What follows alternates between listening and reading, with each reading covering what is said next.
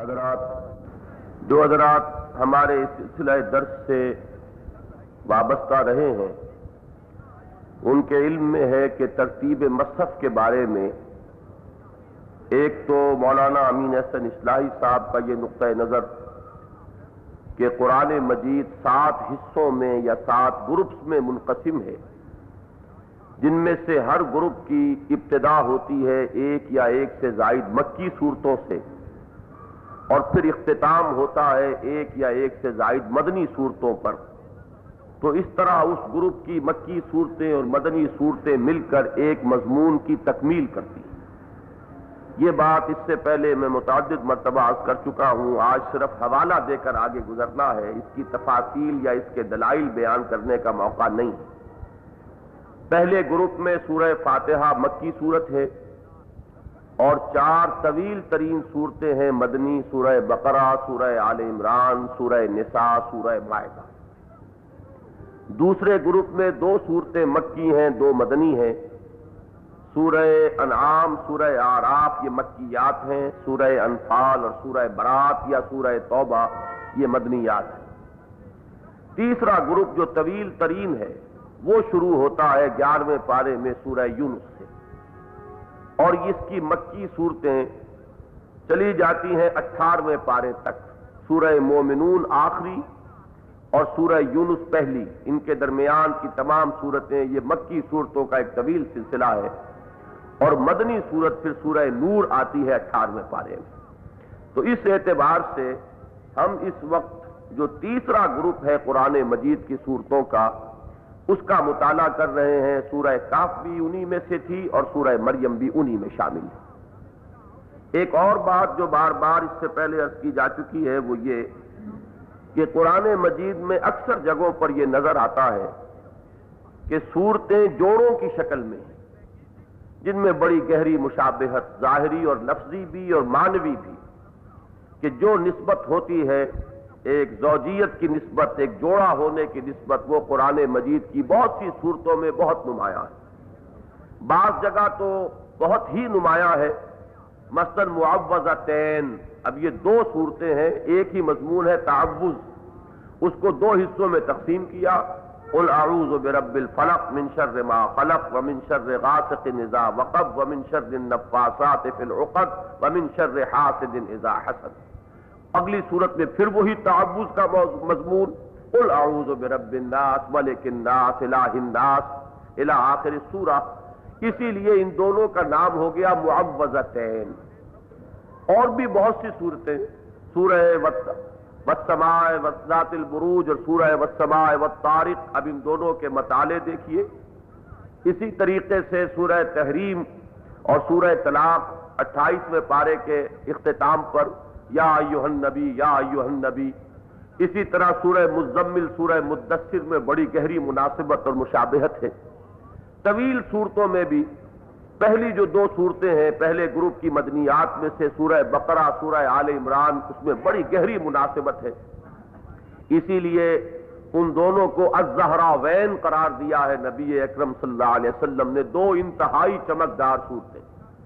تو اکثر جگہوں میں یہ نظر آئے گا کہ یہ جوڑوں کی صورت میں ہے، قرآن مجید میں صورتیں اس گروپ میں ایک خاص بات جو نمایاں ہے، وہ یہ ہے کہ تین تین صورتوں کے یہاں مجموعے آپ کے سامنے آئیں گے۔ سہ سورے آپ چاہیں تو ان کو کہہ لیں کہ جن میں بڑی گہری مناسبت ہے۔ سورہ یونس، سورہ حود اور سورہ یوسف، ان تینوں کو کبھی دیکھیے گا اس اعتبار سے تو بڑی مناسبت اور مشابہت۔ آگے چل کر سورہ رات اور سورہ ہجر اور سورہ ابراہیم، ان تین کا ایک گروپ ہے۔ پھر سورہ نحل، سورہ بنی اسرائیل اور سورہ کہف کا ایک گروپ ہے۔ اور اس کے بعد یہ سورہ مریم، سورہ تاہا اور سورہ انبیاء کا ایک گروپ ہے۔ یہ جو تین کا گروپ ہے، اس میں جو امور مشترک ہیں، ان میں سب سے اہم بات یہ ہے کہ کثرت کے ساتھ انبیاء کرام کا ذکر آیا ہے۔ سورہ مریم میں بھی، سورہ انبیاء میں۔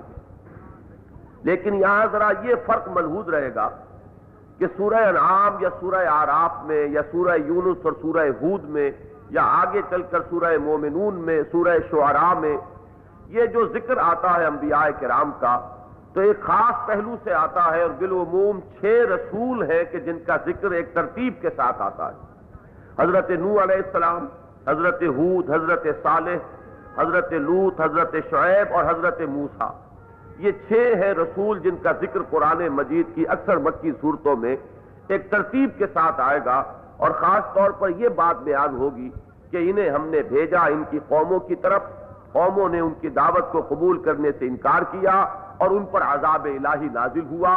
ان قوموں کو تحت نحس کر دیا گیا نفیم منسیہ کر دی گئی وہ اقوام۔ کالم یغنو فیہا۔ ایسے ہو گئی کہ جیسے وہ کبھی یہاں آباد ہی نہ تھی لا یرا الا مساکنہم اب ان کے صرف وہ کھنڈرات جو ہے وہ باقی رہ گئے ہیں۔ اس کے سوا رہنے والے جو ہے وہ اب باقی نہیں رہے۔ یہی آپ کو نظر آئے گا سورہ آراف میں، یہی آپ کو نظر آئے گا سورہ یونس اور سورہ ہود میں، یہی سورہ مومنون میں، یہی سورہ شعراء میں کہ ان قوموں پر عذاب استیصال نازل ہوا اور اللہ تعالیٰ کا عذاب اس دنیا میں بھی ان پر آیا اور آخرت میں تو عذاب ہے ہی۔ لیکن ان صورتوں میں سورہ مریم اور سورہ انبیاء میں یہ انداز نہیں ہے، بلکہ اکثر انبیاء کرام کا جو اپنا مقام اور مرتبہ ہے، اس کو واضح کیا گیا۔ ان کا جو اعلیٰ رتبہ اللہ نے انہیں عطا کیا، ان کے جو مقامات بلند ہیں جو اللہ نے انہیں عطا کیے، ان کے اعتبار سے انبیاء کرام کا ذکر یہاں ہے۔ چنانچہ سورہ مریم جو کل چھ رکوعوں پر مشتمل ہے، اس میں تیرہ انبیاء کا ذکر آپ کو ملے گا۔ اسی طریقے سے سورہ انبیاء جو بعد میں آئے گی، جو سات رکوعوں پر مشتمل ہے، اس میں اٹھارہ انبیاء کرام کے نام آپ کو ملیں گے۔ درمیان میں سورہ تاہا ہے، یہ ذرا منفرد ہے اس اعتبار سے کہ یہ تقریباً پوری صورت ایک سو پینتیس آیات کل ہے۔ اور ان میں سے سو آیات جو ہے وہ صرف حضرت موسا علیہ السلام اور حضرت ہارون علیہ السلام کے حالات پر مشتمل ہے اسی کی نظیر آپ کو ابتدا میں ملے گی، سورہ یونس اور سورہ ہود۔ اس میں بہت سے انبیاء کا ذکر ہے اور پھر ان کے ساتھ متصل سورہ یوسف آئی، وہ پوری کی پوری صورت جو ہے حضرت یوسف علیہ السلام کے حالات پر مشتمل ہے۔ تو جس طرح ان دونوں صورتوں میں وہ اول العزم من الرسل کا ذکر آیا اور سورہ یوسف میں صرف حضرت یوسف علیہ السلام کے حالات، اسی طرح آپ کو یہاں یہ نظر آئے گا کہ سورہ مریم اور سورہ انبیاء میں بہت سے انبیاء کرام کا ذکر ہے اور ان کی وہ ذاتی حیثیت میں جو ان کی شان ہے اور جن کا مقام اور مرتبہ ہے، اس کو نمایاں کیا گیا۔ اور سورہ تاہا تقریباً پوری کی پوری صرف حضرت موسا علیہ السلام کے حالات پر مشتمل ہے۔ تو یہ مشابہتیں ہیں اس گروپ کی صورتوں میں اور یہ تین تین کے گروپ میں۔ انہی میں ایک اور مشابہت بھی نوٹ کر لیجیے کہ سورہ مریم اور سورہ انبیاء دونوں میں حضرت ابراہیم کا تذکرہ ہے اور خاصا تفصیلی تذکرہ ہے۔ سورہ مریم میں تو جو انہوں نے اپنے والد کو دعوت دی اور والد کا جو رد عمل ہوا، اس کو نمایاں کیا گیا ہے۔ اور سورہ انبیاء میں جو قوم کو دعوت دی اور شرک پر انہیں ملامت کی اور پھر جو اس کا رد عمل ہوا، اس کا ذکر ہے۔ تو سورہ مریم اور سورہ انبیاء میں بڑی گہری مشابہت ہے۔ دونوں میں حضرت ابراہیم کا ذکر تفصیل کے ساتھ، دونوں میں متعدد انبیاء کرام کے حالات کا ذکر۔ سورہ مریم میں تیرہ، سورہ انبیاء میں اٹھارہ۔ درمیان میں سورہ تاہا ہے کہ جس میں پوری کی پوری صورت جو ہے وہ تقریباً وہ حضرت موسا علیہ السلام کے حالات کے ذکر پر ہے۔ ان صورتوں کا زمانہ نزول جو ہے وہ مکی دور کا ابتدائی سلس قرار دینا پڑے گا۔ تیرہ برس ہیں حضور کے ہجرت سے قبل مکہ مکرمہ میں آپ کا قیام۔ ان کو اگر تین حصوں میں تقسیم کیا جائے تو پہلے چار پانچ سال جو ہے یہ ابتدائی سلس ہوگا، پھر بستی اور پھر اس کے بعد آخری۔ تو یہ صورتیں جو ہیں، یہ ایسے محسوس ہوتا ہے۔ سورہ مریم کے بارے میں تو ہمیں یقین کے ساتھ معلوم ہے کہ سن پانچ نبوی میں ہجرت حبشہ ہوئی ہے۔ یعنی سن پانچ ہجری سے کنفیوز نہ کیجیے، سن پانچ نبوی۔ حضور پر وہی کے آغاز کے بعد سے اگر آپ سال شمار کرنے شروع کریں گے، تو ان کو سال نبوی قرار دیا جائے گا۔ تو سن پانچ نبوی میں ہجرت حبشہ واقع ہوئی اور وہاں ہمیں معلوم ہے کہ یہ سورہ مریم کی تلاوت کر کے حضرت جعفر تیار رضی اللہ تعالیٰ عنہ نے حضرت نجاشی کے دربار میں اس کو پڑھ کر سنایا تو معلوم ہوا کہ سن چار میں یا سن پانچ کے آغاز میں یہ سورہ مبارکہ نازل ہو چکی تھی۔ اس کے لیے تو ایک قطعی ثبوت موجود ہے۔ باقی صورتوں میں بھی یہ نظر آئے گا کہ جیسے جیسے زمانہ گزرا ہے، جو بعد کی صورتیں ہیں، ان میں بالعموم یہ دیکھا جاتا ہے کہ آیات طویل ہیں۔ ان میں وہ ردم جو ہے وہ اتنا تیز نہیں ہے۔ میں نے اس کی کئی مرتبہ مثال دی ہے کہ ایک تو میدانی دریا ہوتا ہے جو بڑے سکون کے ساتھ بہ رہا ہے، اور پاٹ بھی اس کا بہت چوڑا ہے۔ اور ایک یہی دریا جو ہے، جب پہاڑی نالوں کی صورت میں ہوتے ہیں، ابھی پہاڑی علاقے میں، تو پاٹ چھوٹا لیکن بہاؤ کی تیزی اور تندی جو ہے، جو حضرات بھی کبھی وادی کاغان یا وادی سوات گئے ہیں، انہوں نے دیکھا ہے کہ کس طرح سے دریا میں جوش اور خروش اور حیجان ہوتا ہے۔ اور بڑی تیز روانی ہوتی ہے، لیکن یہ کہ پاٹ بہت چھوٹا سا، دور سے معلوم ہو کہ شاید کوئی نالا بہ رہا ہے۔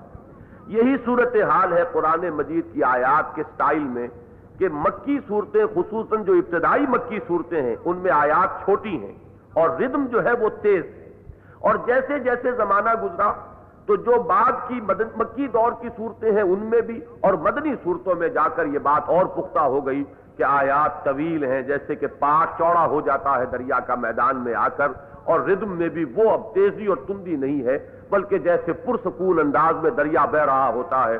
اسی طریقے سے اس روانی کے اندر تسلسل تو ہے، لیکن وہ تیزی نہیں ہے۔ وہ جلال اور وہ اللہ کی کہ بسا اوقات غیظ و غضب کے جو مظاہر نظر آتے ہیں ان ابتدائی مکی صورتوں میں، وہ بعد میں نہیں تو اس اعتبار سے بھی سورہ کہف تو ہم نے دسمبر میں پڑھی تھی۔ اگر آپ تقابل کر سکیں، تو مثلا آپ یہ دیکھیے کہ سورہ کہف کے بارہ رکوعوں میں ایک سو دس آیات آئی تھی اور سورہ مریم کے چھ رکوعوں میں اٹھانوے آیات ہیں۔ تو اس سے آپ تقابل فوری کر سکتے ہیں۔ سورہ نحل کے سولہ رکوعوں میں ایک سو اٹھائیس آیات آئیں۔ اور آگے چل کر ایک سو پینتیس آیات آپ کو ملیں گی سورہ تاہا کے سات رکوعوں میں تو معلوم ہوا کہ یہاں آیات جو ہے چھوٹی ہو گئی ہیں اور اس میں قوافی کا لحاظ بہت ہے۔ اس سورہ مریم میں آپ دیکھیں گے زکریہ خفیہ، ولیہ، نبیہ، یہ چلتے جائیں گے۔ اس میں قوافی کا لحاظ ہوگا ردم جو ہے وہ تیز ہوگا، آیتیں چھوٹی ہوں گی۔ یہ ہے بالکل ابتدائی دور کی جو صورتیں ہیں ان کے مزاج میں کے اندر۔ یہ آپ کو خصوصیات نظر آئیں گی اور یہ تینوں صورتیں جو ہیں سورہ مریم، سورہ تاہا اور سورہ انبیاء، ان تینوں میں آپ کو یہ وقت جو ہے مشترک نظر آئے گا۔ یہ تو ان قرآن مجید کی ترتیب کے اعتبار سے ہم اس وقت کہاں ہیں اور دوسرے یہ کہ ان صورتوں کا زمانہ نزول کیا ہے۔ اس سے پہلے جو گروپ تھا اس کے اور اس کے مابین، اس ظاہری سٹائل کے اعتبار سے کیا نسبت ہے، اس کے بارے میں تمہیدی باتیں میں نے عرض کی۔ اب آپ خاص طور پر اس تاریخی پس منظر کو ذہن میں لا کر سورہ مریم کے مضامین کا ایک تجزیہ پہلے سے ذہن نشین کر لیجیے سن چار یا پانچ نبوی میں نبی اکرم صلی اللہ علیہ وسلم کی دعوت کا اصل رخ ابھی مکے ہی کی طرف ہے۔ کہیں باہر آپ کی دعوت کی توسیع نہیں ہوئی۔ نہ آپ نے کہیں نامہ ہائے مبارک بھیجے ہیں، نہ کہیں مبلغ بھیجے ہیں، بلکہ خود آپ نے بھی کوئی تبلیغی سفر ابھی تک نہیں کیا۔ جہاں تک معلوم ہے ہمیں پہلا سفر جو آپ نے مکے سے باہر، جو آپ نے قدم قدم مبارک نکالا ہے، تو وہ ہے طائف کا سفر اور وہ سن دس نبی میں ہوگا۔ تو مکے کی چھوٹی سی بستی میں ایک دعوت دیتے ہوئے حضور کو چار سال بیت گئے ہیں۔ بہت سے گھرانوں سے کچھ نوجوان، کچھ سلیم الفطرت لوگ ایمان لے آئے ہیں۔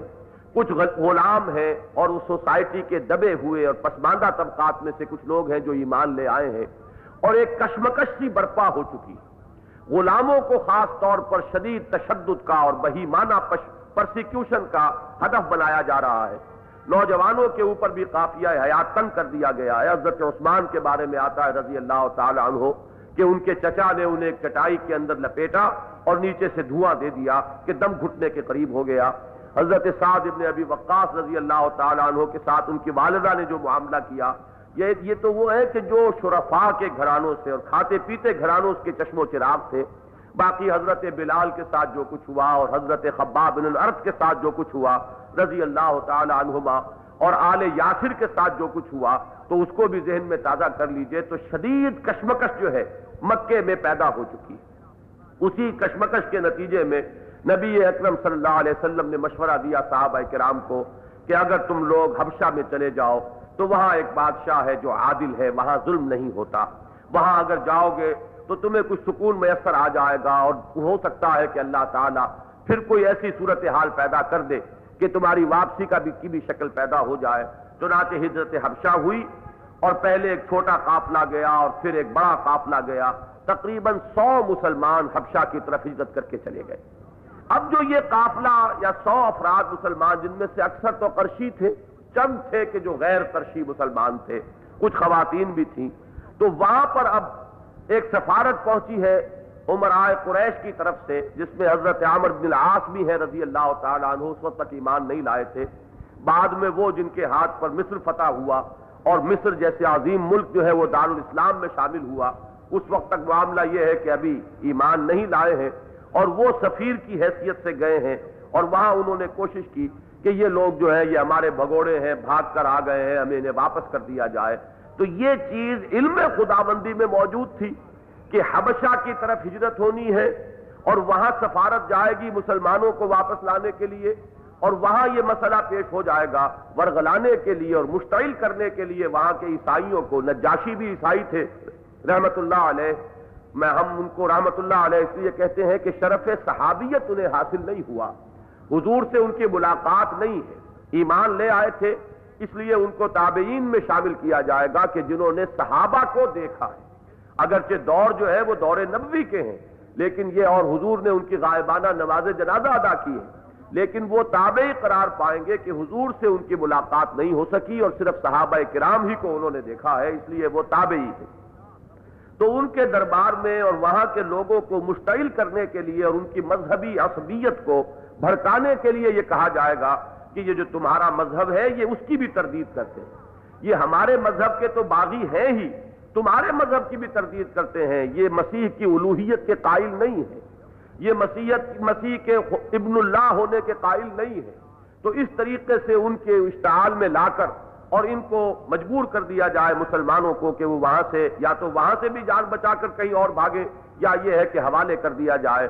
تو اس وقت کے لیے یہ سورہ مبارکہ جو ہے پہلے سے نازل ہو گئی کہ حضرت جعفر تیار رضی اللہ تعالیٰ عنہ نے پھر یہ آیات وہاں پڑھ کر سنائی اور حضرت نجاشی رحمت اللہ علیہ کو اللہ تعالیٰ نے یہ توفیق عطا فرمائی کہ انہوں نے تسلیم کیا کہ یہ حق ہے۔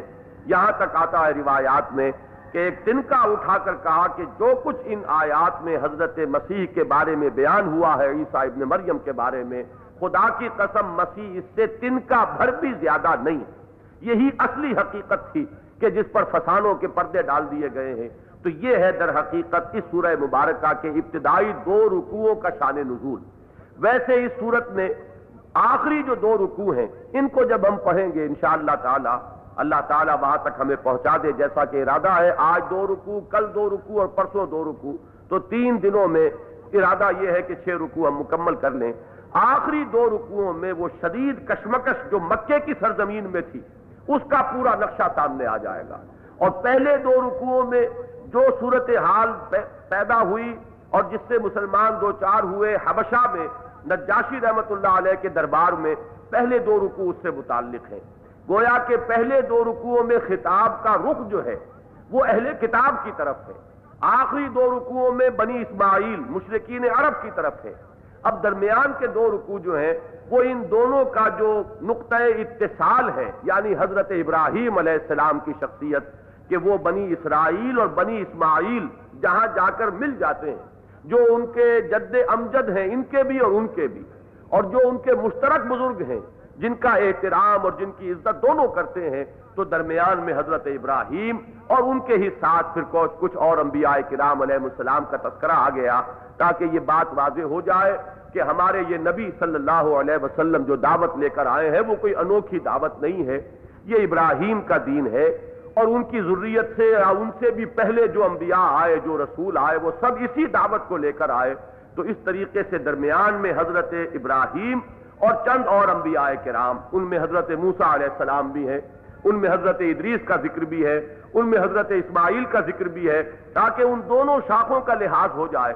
ایک وہ شاخ جو حضرت اسماعیل سے چلی، اور ایک وہ امت کے جس کو امت کی حیثیت جو ہے وہ حضرت موسا علیہ السلام کے زمانے میں حاصل ہوئی، جبکہ انہیں تورات عطا کی گئی۔ تو پہلے دو دو رکوعوں میں خطاب کا رخ ہو گیا اہل کتاب کی طرف، آخری دو رکوعوں میں روح سخن جو ہے وہ مشرقین مکہ بنی اسماعیل کی طرف اور درمیان میں جو ان کا نقطہ ہے، اتصال کا کہہ لیجیے، یا قدر مشترک یعنی حضرت ابراہیم علیہ السلام کی شخصیت، حضرت اسماعیل اور حضرت موسا علیہ السلام کا ذکر، اور مزید برآں حضرت ادریس علیہ السلام کا ذکر۔ یہ ہے تجزیہ ان صورت کے اندر جو مختلف، جس کے حصے اگر کر لیے جائیں، تو پھر اس کے مضامین کو ذہن نشین رکھنا آسان ہوگا۔ یہ بات بھی سمجھ لیجیے، قرآن مجید میں حضرت زکریہ، حضرت یحییٰ، حضرت مریم اور حضرت عیسیٰ علیہ السلام کا ذکر ایک تو سورہ آل عمران میں آیا ہے، خاصی تفصیل کے ساتھ۔ دوسرا مقام یہ ہے سورہ مریم کا۔ اور تیسرا ذرا اجمال کے ساتھ آئے گا سورہ انبیاء میں۔ تو ذرا جو نوٹ کرنے کی بات ہے وہ یہ ہے کہ اگرچہ ترتیب مصحف میں تو سورہ آل عمران پہلے ہے، سورہ مریم بعد میں ہے۔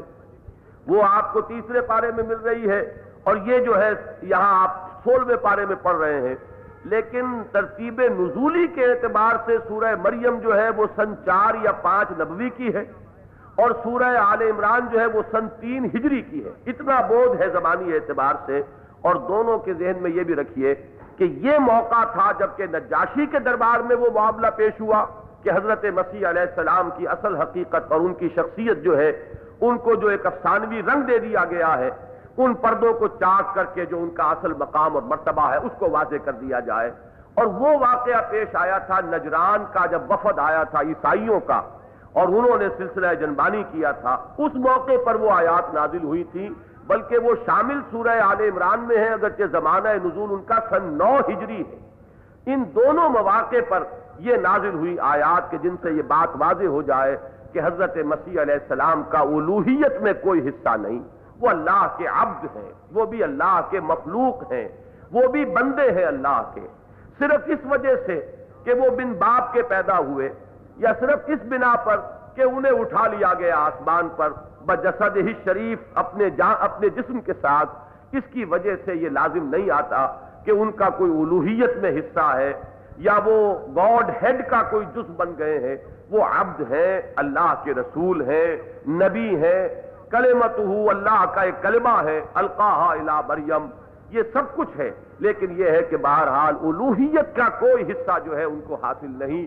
وہ عبد بھی ہے، مخلوق بھی ہے۔ اصل مضمون یہ ہے کہ جسے واضح کرنا ہے۔ لیکن قرآن مجید ایک بات کو بیان کرنے کے لیے، اس کے لیے تمہید، اس کے لیے ذہن کو تیار کرنا۔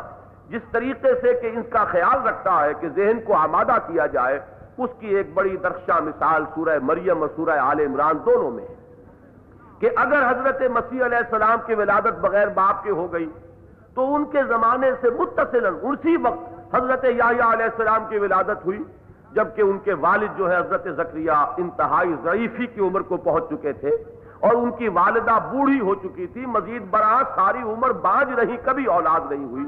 تو اگر تو تم یہ سمجھتے ہو کہ محض خرق عادت یا عام مادی قانون کو توڑ کر اگر کہیں اللہ تعالیٰ کی کسی شان کا ظہور ہو جائے، تو پھر اس سے لازمن جو ہے اس شے کا الوحیت میں شامل ہونا ثابت ہو جاتا ہے۔ تب تو اگر حضرت مسیح کو شامل کرتے ہو تو حضرت یاہیا کو بھی کرو۔ اگر دلیل یہی ہے۔ لیکن اگر ایک بانج عورت کے بڑھاپے میں اولاد ہو سکتی ہے اور یہ قدرت خدا بندی ہے، فعال لما یرید ہے، وہ جو چاہے کرے۔ اس کی شان یہ ہے کہ جب کوئی فیصلہ کر لے تو اسے صرف یہ کہنا ہوتا ہے کہ کن فیکون اور وہ بات ہو جاتی ہے۔ اس کی یہ قدرت ہے اور اس کی قدرت کا ایک ظہور اور اس کی ایک نشانی یہ بھی ہے کہ حضرت مسیح کی پیدائش بغیر باپ کے ہو گئی۔ یہ در حقیقت حضرت مسیح علیہ السلام کی شخصیت میں جو بہت سے خرق عادت اور ان کی حیات طیبہ میں جو بہت سے چیزیں نظر آتی ہیں کہ جو عام جو روش ہے دنیا میں انسانی زندگی کے جو قواعد و ضوابط ہیں ان سے ہٹ کر نظر آتا ہے، تو قرآن مجید نے اس میں سے پیدائش کے مسئلے کو خاص طور پر منتخب کیا ہے کہ اس پر مفصل گفتگو کی ہے۔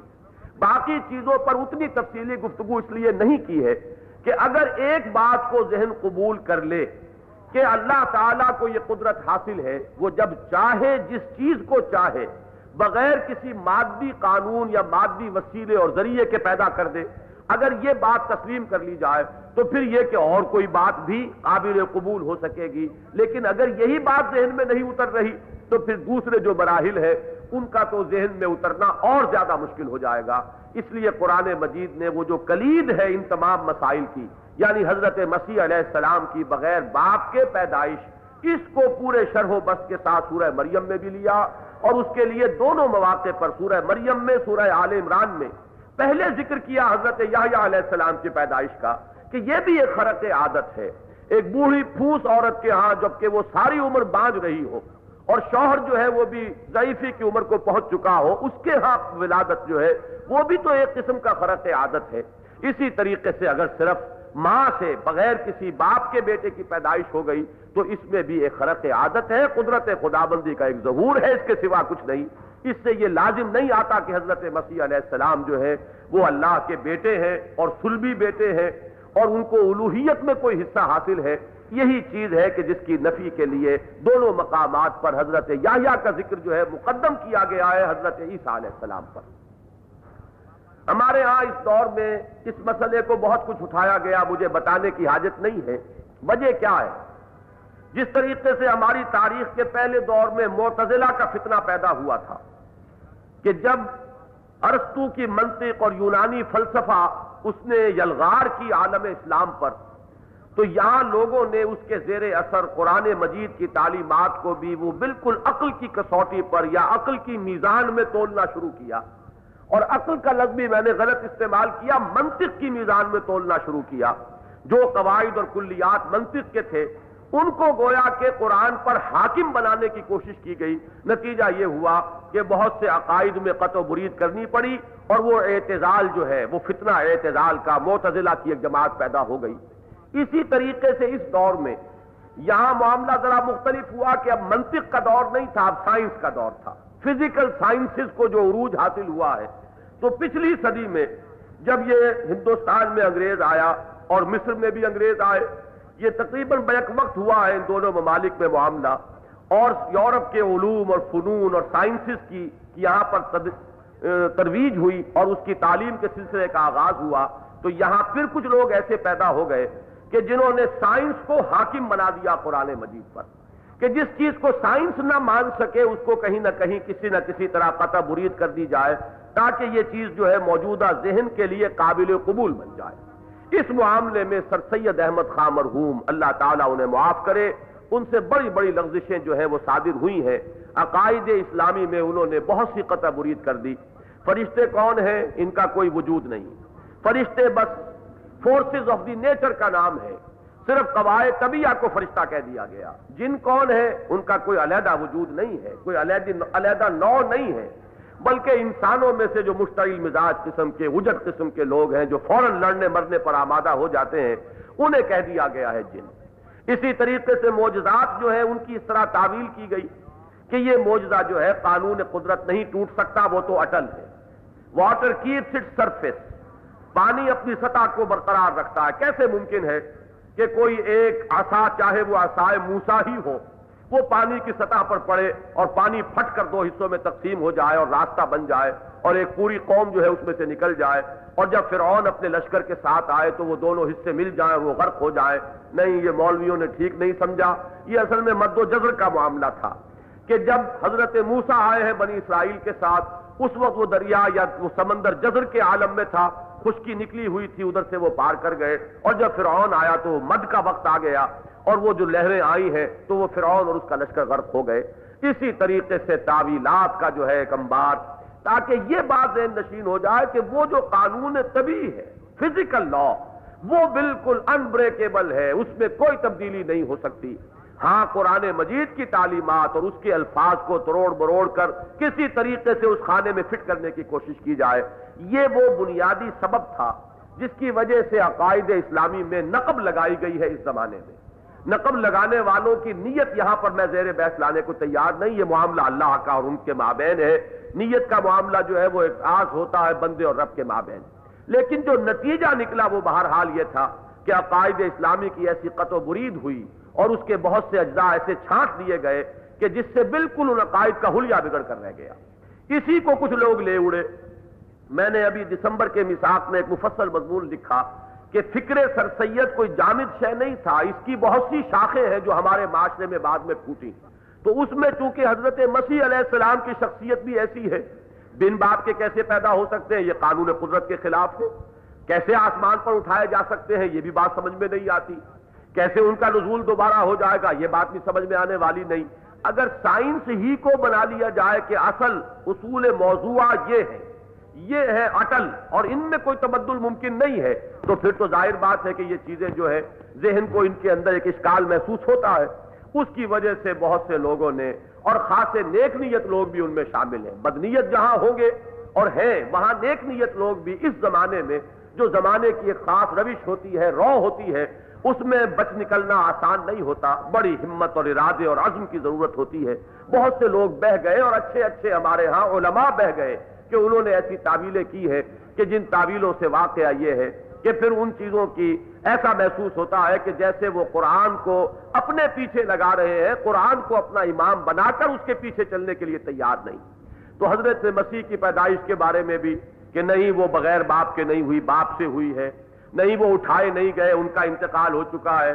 اور وہ نہیں آئیں گے، اصل میں تو کوئی مسیل مسیح آنا تھا۔ اور یہی وہ چیز تھی کہ جس نے وہ دروازہ کھولا کہ پھر وہ مسیل مسیح اور مسیح معود اور پھر نبی اور ذلی اور بروزی نبی، وہ ایک انتہائی فقط ولالم بعیدہ۔ اس میں سے ایک گروہ تو وہ ہے کہ جو گمراہی کی انتہاؤں کو پہنچ گیا، بہت دور نکل گیا۔ لیکن یہ کہ ہمارے ہاں خاصے پڑھے لکھے لوگوں کو ذہنوں میں حضرت مسیح علیہ السلام کی شخصیت کے بارے میں اشکالات موجود ہیں۔ یہ اسی ایک جماعت یا فرقے یا جو لوگ جن کی تکفیر ہو چکی ہے، جن کا جسد ملت سے کاٹ دیا گیا ہے، صرف ان تک یہ عقائد محدود نہیں ہے۔ اس بات کو نوٹ کر لیجیے، بلکہ یہ مغالطے جو ہے اچھے، بھلے، پڑھے لکھے لوگوں کے ذہن میں بھی موجود ہیں۔ تو آج کے یہ دو رکو جو ہم پڑھ رہے ہیں، ان میں خاص طور پر اللہ سے دعا کرتے ہوئے خالی اس ذہن ہو کر قرآن مجید کے ٹیکسٹ کو اپنے لیے امام بنائیے۔ ان کو سمجھیے کہ ہمیں معروضی طور پر مطالعہ ان کا کرنا ہے۔ پہلے یہ دیکھیے کہ قرآن کیا کہہ رہا ہے۔ اس کے بین السطور میں سے کیا چیز چھلک کر آ رہی ہے۔ اگر اللہ سے یہ دعا کرتے ہوئے اگر کوئی صاحب یہاں ایسے بھی ہو کہ جنہیں ان مسائل پر انشراح نہ ہو اور کوئی الجھاؤ ہو ان کی طبیعت میں، چونکہ اس دور میں ہوا ہے یہ معاملہ، تو یہ کوئی چیز بڑی دست آس نہیں ہے۔ تو میں نے خاص طور پر اسی لیے آج درس کے آغاز سے پہلے دعا مانگی ہے کہ اللہ مارن الحق کا حقم ورژن اتباع وارن الباطل باطلم ورژن اجتنابا اے اللہ، ہمیں حق کو حق ہی دکھا اور ہمیں اس کا اتباع کرنے کی، اسے قبول کرنے کی توفیق عطا فرما۔ اور باطل کو ہم باطل ہی سمجھیں اور باطل ہی دیکھیں اور باطل سے بچنے کی ہمیں توفیق عطا فرما۔ تو اس دعا کے ساتھ ان دو رکوعوں کا مطالعہ کیجیے۔ اور جیسا کہ میں نے عرض کیا، تمہید جو ہے، مضمون کا رخ کیا ہے کس بات کی قرآن مجید تردید کرنا چاہتا ہے؟ کس بات کا اس بات ہو رہا ہے؟ کیا الفاظ سے براہ راست واضح ہو رہا ہے؟ کیا اس کے بین السطور چھلک رہا ہے؟ ان تمام پہلوؤں پر نگاہ رکھتے ہوئے ان دو رکوعوں کا مطالعہ کیجیے اب بسم اللہ۔ یا، عین، صاد۔ یہ پہلی آیت ہے جو حروف مقطعات پر مشتمل ہے۔ حروف مقطعات کے بارے میں تفصیل سے یہاں کچھ بیان کرنے کا موقع نہیں ہے۔ قرآن مجید کی بہت سی صورتوں کے شروع میں اس طرح کے حروف ہیں جنہیں ہم علیحدہ علیحدہ پڑھتے ہیں۔ حروف مقطعات اسی لیے کہا گیا، قطع کہتے ہیں کاٹنے کو۔ تو مقطع جنہیں کاٹ دیا گیا ہو یعنی ان کو ہم جوڑ کر نہیں پڑھ سکتے۔ حامیم کو ہم نہیں پڑھیں گے، ہا علیحدہ ہوگا، میم علیحدہ ہوگا۔ الف لام میم کو علم نہیں آپ پڑھیں گے، الف علیحدہ پڑھیں گے، لام علیحدہ پڑھیں گے، میم علیحدہ پڑھیں گے۔ تو چونکہ یہ علیحدہ علیحدہ پڑھے جاتے ہیں، اس لیے یہ حروف مقطعات ہیں جن کو ایک دوسرے سے جدا کر دیا گیا۔ ان کے کسی حتمی اور یقینی مفہوم کا علم کسی کو نہیں ہے، سوائے اللہ کے اور اس کے رسول کے صلی اللہ علیہ وسلم۔ دوسری بات یہ کہ حضور سے بھی مرفوعاً بہت کم چیزیں منقول ہیں ان حروف مقطعات کے معنی و مفہوم کے بارے میں۔ صحیح جو روایات ہیں کہ جن پر جن کی صنعت پر پورا پورا اعتماد کیا جا سکتا ہو، ان میں حروف مقطعات کے کوئی معنی نبی اکرم صلی اللہ علیہ وسلم سے منقول نہیں۔ ویسے صحابہ کرام نے کچھ اپنے وجدان کے مطابق، کچھ اپنے اپنے ذوق کے مطابق، کچھ معنی ان کے معین کرنے کی کوشش کی ہے۔ لیکن یہ بھی چیزیں جو ہے جیسا کہ میں نے عرض کیا، یہ وجدانی اور ذوقی ہوں گی۔ اور وجدانی اور ذوقی چیزیں جو ہے وہ خود اس شخص کے لیے تو دلیل بن سکتی ہے کسی دوسرے پر وہ حجت نہیں بن سکتی۔ مثلا الف لام میم کے بارے میں آتا ہے کہ حضرت ابن عباس رضی اللہ تعالی عنہما کی رائے یہ تھی کہ یہ اصل میں ایک جملے کا مخفف ہے۔ ان اللہ انا پہلا لفظ تھا، اس میں سے پہلا حرف لے لیا الف۔ اللہ درمیانی لفظ تھا، اس میں سے درمیانی حرف لے لیا لام۔ عالم و آخری لفظ تھا، اس کا آخری حرف لے لیا میم۔ تو ان اللہ عالم کا مخفف ہو گیا الف، لام، میم۔ اب ظاہر بات ہے کہ اس کے لیے کوئی منطقی دلیل نہیں، کوئی لغت سے دلیل نہیں۔ یہ ایک ذوقی اور وجدانی شے ہے کہ جس کے لیے جیسا کہ میں نے عرض کیا، کسی دوسرے پر وہ حجت نہیں بن سکتی۔ اسی طریقے سے یہ نوٹ کر لیجیے کہ ایک حرف بھی کہیں آیا ہے، جیسے نون والقلم وما یسترون قاف والقرآن المجید، صاد والقرآن ذکر اور کہیں دو دو بھی آئے ہیں، حامیم ہے، یاسین ہے تاہا ہے، کہیں تین تین بھی آئے ہیں، الف لام میم، الف لام را، چار چار بھی آئے ہیں، الف لام میم صاد، الف لام میم را، اور پانچ پانچ بھی آئے ہیں، یہ دو صورتیں ہیں، یہ سورہ مریم اور سورہ شورا آئے گی آگے پچیسویں پارے میں۔ ان میں پانچ پانچ ہیں، حامیم، عین، سین، قاف، اور یہاں ہے کاف، ہا، یا، عین، صاد۔ پانچ سے زیادہ حروف کہیں نہیں۔ ہے ان کے بارے میں بھی ایک رائے تو حضرت ام ہانی سے نقل کی گئی ہے، اور یہ روایت جو ہے، یہ محدثین کے نزدیک اس طرح کی نہیں ہے کہ صحیح مسلم کی ہو یا صحیح بخاری کی ہو۔ بلکہ صرف یہ ابن اسیر میں جو بنیادی طور پر تاریخ کی کتاب ہے، نقل کی گئی ہے۔ لیکن یہ کہ بہرحال ہے مرفوعن کہ حضرت ام ہانی یہ فرماتی ہے کہ میں نے حضور سے پوچھا، تو حضور نے یہ فرمایا کہ یہ اللہ کے اسماء کا مخفف ہے۔ کاف ہے کافن کا مخفف۔ ہا سے ہادن ہدایت دینے والا۔ عین سے عالم جو صاحب علم ہے اور سعد سے صادق۔ یہ اللہ کے اسماء ہے ان کا یہ مخفف بن گیا ہے کاف ہا یا درمیان میں جو ہے یہ حرف ندا ہے۔ چنانچہ ایک روایت یہ بھی ملتی ہے، ابن کثیر نے اسے نقل کیا ہے کہ حضرت ابن عباس رضی اللہ تعالیٰ عنہ کے نزدیک بھی ہوا اسم من اسماء اللہ۔ یہ جو کاف ہا یا عین، فاد ہے، یہ بھی ان کے نزدیک اللہ کے اسماء حسنہ میں سے ایک ہے۔ اور ایک روایت یہ بھی ملتی ہے کہ حضرت علی دعا مانگتے ہوئے، یا کاف ہا، یا عین فاد اغفر لی۔ تو اللہ کا نام اس کو مراد لیتے ہوئے حضرت علی رضی اللہ تعالی عنہ استغفار فرمایا کرتے تھے، دعا کرتے تھے مغفرت کی، اور اس میں اللہ کو مخاطب کرتے تھے۔ ان حروف سے گویا کہ ان کے نزدیک بھی یہ اللہ کے اسماء میں سے ہے لیکن جیسا کہ میں نے پہلے عرض کیا، یہ بھی کوئی دلیل نہیں بنتی ہے۔ اس میں ایک مجدانی خیال کسی کا اور ذوقی بات ہے جس کو کہ کسی پر بھی حجت نہیں کہا جا سکتا۔ کافا یا ذکر و رحمت رب کا عبدہ زکریہ اس میں یا تو ہاضا محضوف مانیے ہاضا ذکر و رحمت رب کا عبدہ زکریہ یہ جو اب بیان ہو رہا ہے، یہ ذکر ہے تیرے پروردگار کی رحمت کا۔ جو ہوئی اس کے بندے زکریہ پر علیہ السلاۃ وسلام یا یہ کہ بعض لوگوں نے کاف، ہا، یا عین سواد کو مبتدا مانا ہے اور اس کو خبر مانا ہے کہ یہ جو سورہ مبارکہ ہے، کاف، ہا، یا عین سواد، یہ مشتمل ہے۔ بر ذکر رحمت رب کا دہو زکریہ، کہ جس میں تیرے رب کی رحمت جو حضرت زکریہ پر ہوئی، اس کا ذکر کیا جا رہا ہے۔ نوٹ کیجیے یہاں لفظ عبد۔ اس سے متصل قبل جو دو صورتیں ہیں، ان کے بھی مطالعے میں یہ لفظ عبد نمایاں طور پر آیا۔ ہے سورہ بنی اسرائیل میں فرمایا سبحان الذي اسرا بعبده ليلا من المسجد الحرام الى المسجد الاقصى سورہ کاف میں فرمایا الحمد للہ الذي انزل على عبده الكتاب ولم يجعل له عوجا اور یہاں بھی جو جو مطالعے میں پھر وہ لفظ آ رہا ہے کہ ذکر و رحمت رب کا عبدہ زکریہ کہ اگرچہ نبی اکرم صلی اللہ علیہ وسلم کا مقام اور مرتبہ، خصوصاً معراج کو، حضور کو جب لے جایا گیا گیا، تو اس میں وہ رتبہ جو ہے، یوں سمجھئے کہ اپنے بلند ترین شان میں اس کا ظہور ہو رہا ہے، لیکن یہ کہ اس کے باوجود وہ عبد ہے، وہ اللہ کے بندے ہیں، وہ مخلوق ہیں، وہ اللہ کے بندے ہیں اور بندگی ہی ان کا ترہ امتیاز ہے۔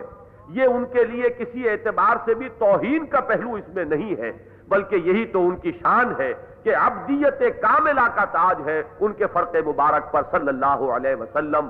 تو سبحان الذي اسرا بعبده ليلا من المسجد الحرام الى المسجد الاقصى اور الحمد للہ الذي انزل على عبده الكتاب ولم يجعل له عوجا۔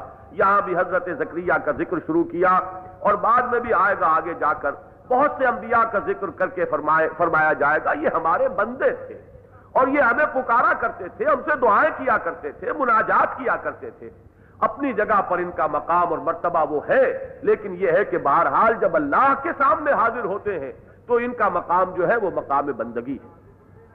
ذکر و رحمت رب کا عبدہ زکریہ، یہ زکریہ حضرت عیسیٰ علیہ السلام کے جو ہم عصر ہیں حضرت یحییٰ علیہ السلام، پیش رو بھی کہیے اور ان کے ہم عصر بھی کہیے یہ در حقیقت ان کے ان کے والد ہیں اور حضرت مریم کے خالو حضرت مریم کی والدہ کا نام حنا آیا ہے تورات میں۔ اور ان کی ہمشیرہ الیشبا تھی کہ جو حضرت زکریہ کے گھر میں تھی۔ اس طریقے سے یہ ایک خاندان ہے، یہ ایک گھرانہ ہے کہ جس میں حضرت مریم بھی ہے اور پھر ان کے ہاں حضرت مسیح علیہ السلام کی پیدائش ہوئی۔ اور اسی نیک گھرانے میں حضرت یحییٰ علیہ السلام کی ولادت بھی ہوئی تو ایک ہی خاندان ہونے کے اعتبار سے، وہ قرب جو ہے زمانی بھی اور وہ رشتہ داری کا، قرابت داری کا وہ بھی موجود۔ اور اس میں دونوں مقامات پر جیسا کہ میں عرض کر چکا کہ حضرت مسیح کا اور حضرت مریم کا ذکر کرنے سے پہلے حضرت زکریہ اور حضرت یاہیا کا ذکر لایا گیا۔ از نادا ربہ ندان خفیہ، جبکہ پکارا اس نے اپنے رب کو ایک ایسی پکار کے جو خفیہ تھی، تنہائی میں، مناجات کے عالم میں، بڑی ہی خاموشی سے جی ہی جی میں پکارنا، یہ دعا کی ایک خاص شان تھی۔ ویسے تو اللہ کو پکارو، بلند آواز سے بھی پکارو، لیکن یہ کہ اللہ سے دعا کرنے میں اور مناجات میں، یہ دھیمی آواز کے ساتھ کہ جیسے کہ کسی سے مناجات ہو رہی ہو، جیسے کسی سے سرگوشی ہو رہی ہو، اس کی یہ اضافی فضیلت آئی ہے۔ کہ ادعو ربکم تضرعا و خفیہ۔ اپنے رب کو پکارو بڑی آجزی کے ساتھ اور پکارو خاموشی کے ساتھ۔ اس لیے کہ اس میں ریا کا پہلو نہیں ہے۔ بڑی لمبی لمبی اور دعائیں یہ جو ہے، ظاہر بات ہے کہ اس میں امکانی حد تک ہو یا نہ ہو، یہ بات دوسری ہے۔ کسی کی نیت پر شبہ نہیں، لیکن یہ کہ اس میں ایک پہلو جو ہے، وہ ریا کا شامل ہونے کا امکان پیدا ہو جائے گا۔ اور کہیں تنہائی میں جہاں کوئی دیکھنے والا نہیں ہے۔ اور وہاں انسان، جیسا کہ ایک حدیث میں بھی آتا ہے کہ ایک موقع پر صحابہ کرام نے بڑے زور زور سے ذکر شروع کیا، اللہ کو پکارنا شروع کیا، تو حضور نے فرمایا کہ جس کو تم پکار رہے ہو وہ بہرا نہیں ہے۔ اس کو خاموشی پکارو، دل میں بھی پکارو گے تو وہ اس کا سننے والا ہے۔ تو یہ جو خفیہ ہے، یہ ایک دعا کی، وہ کیفیت کے جو زیادہ محمود ہے، جس کی زیادہ فضیلت ہے۔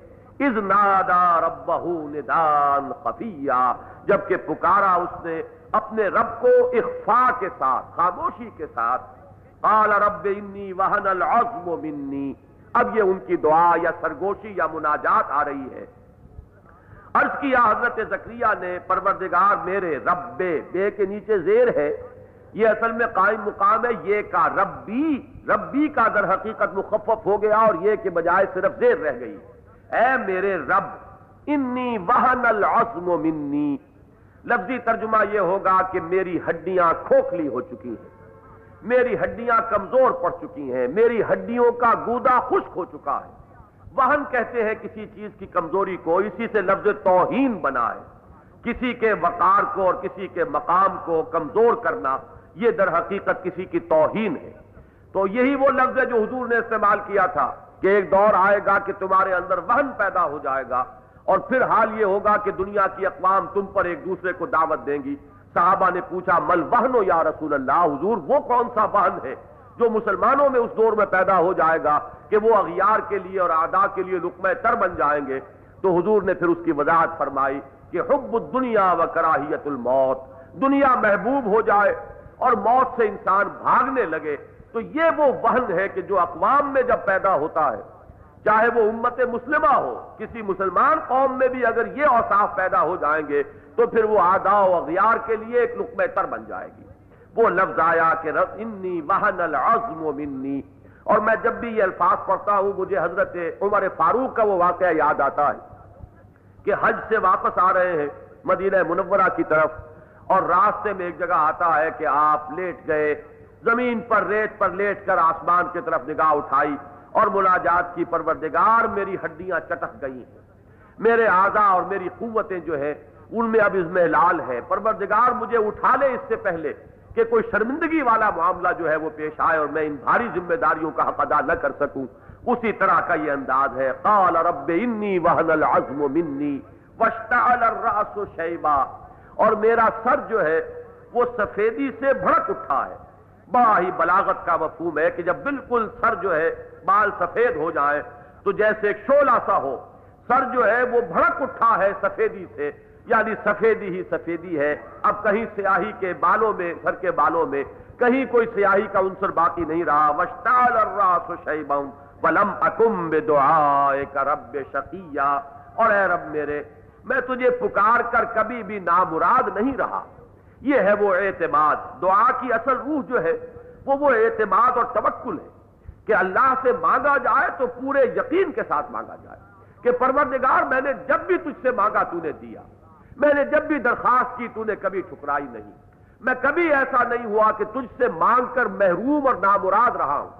اور یہ بھی تلقین ہے جو حضور نے فرمائی ہے صلی اللہ علیہ وسلم، اللہ سے جب بھی دعا کرو، اس یقین کے ساتھ کرو کہ اللہ قبول فرمائے گا۔ کبھی یہ نہ سمجھو کہ دعا قبول نہیں ہوگی۔ بلکہ بظاہر اگر جو چیز تم نے اللہ سے مانگی تھی وہ نہ بھی ملے، تب بھی یہ کبھی خیال نہ کرنا کہ اللہ نے دعا قبول نہیں کی۔ قبولیت دعا کی مختلف صورتیں ہیں جو حضور نے ہمیں بتائی کبھی تو جو چیز انسان مانگتا ہے اللہ وہی عطا کر دیتا ہے۔ اگر علم خداوندی میں یہ ہو کہ اسی میں اس کی بہتری ہے۔ کبھی ایسا ہوتا ہے، جیسے سورہ بنی اسرائیل میں ہم نے پڑھا تھا پہلے رکوع میں، کہ کبھی انسان ایسی چیز مانگ بیٹھتا ہے کہ جو حقیقت اس کے لیے مضر ہوتی ہے۔ انسان و ید انسان و بشر دعا ہو بالخیر۔ تو اللہ تعالیٰ کمال رحم و کرم سے وہ شے نہیں دیتا بلکہ کوئی بہتر چیز عطا کرتا ہے۔ اور کبھی ایسا ہوتا ہے کہ اس دعا کو توشہ آخرت بنا دیا جاتا ہے۔ بہرحال دعا کبھی ضائع جانے والی شے نہیں۔ ہے اس میں ایک نئی شان پیدا ہوگی کہ میں تو تیرے در کا فقیر رہا ہی ہوں۔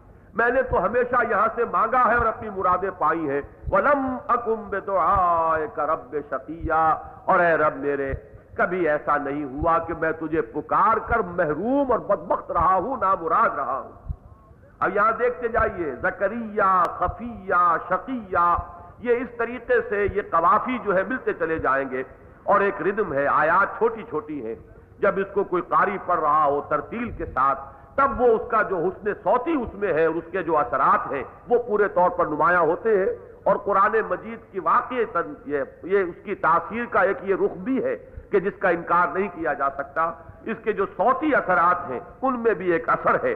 اور وہ بھی انسان کے اندرونی شخصیت کے بعد ایسے مخفی تاروں کو چھیڑتا ہے، یہ صوتی انداز جو قرآن کا ہے، کہ جس کو آپ زبان سے بیان نہیں کر سکتے۔ وہ خفت الموالی ممورائی اور مجھے اندیشہ ہے، موالی، حالی موالی، یہ ہمارے ہاں بھی یہ لفظ بولا جاتا ہے۔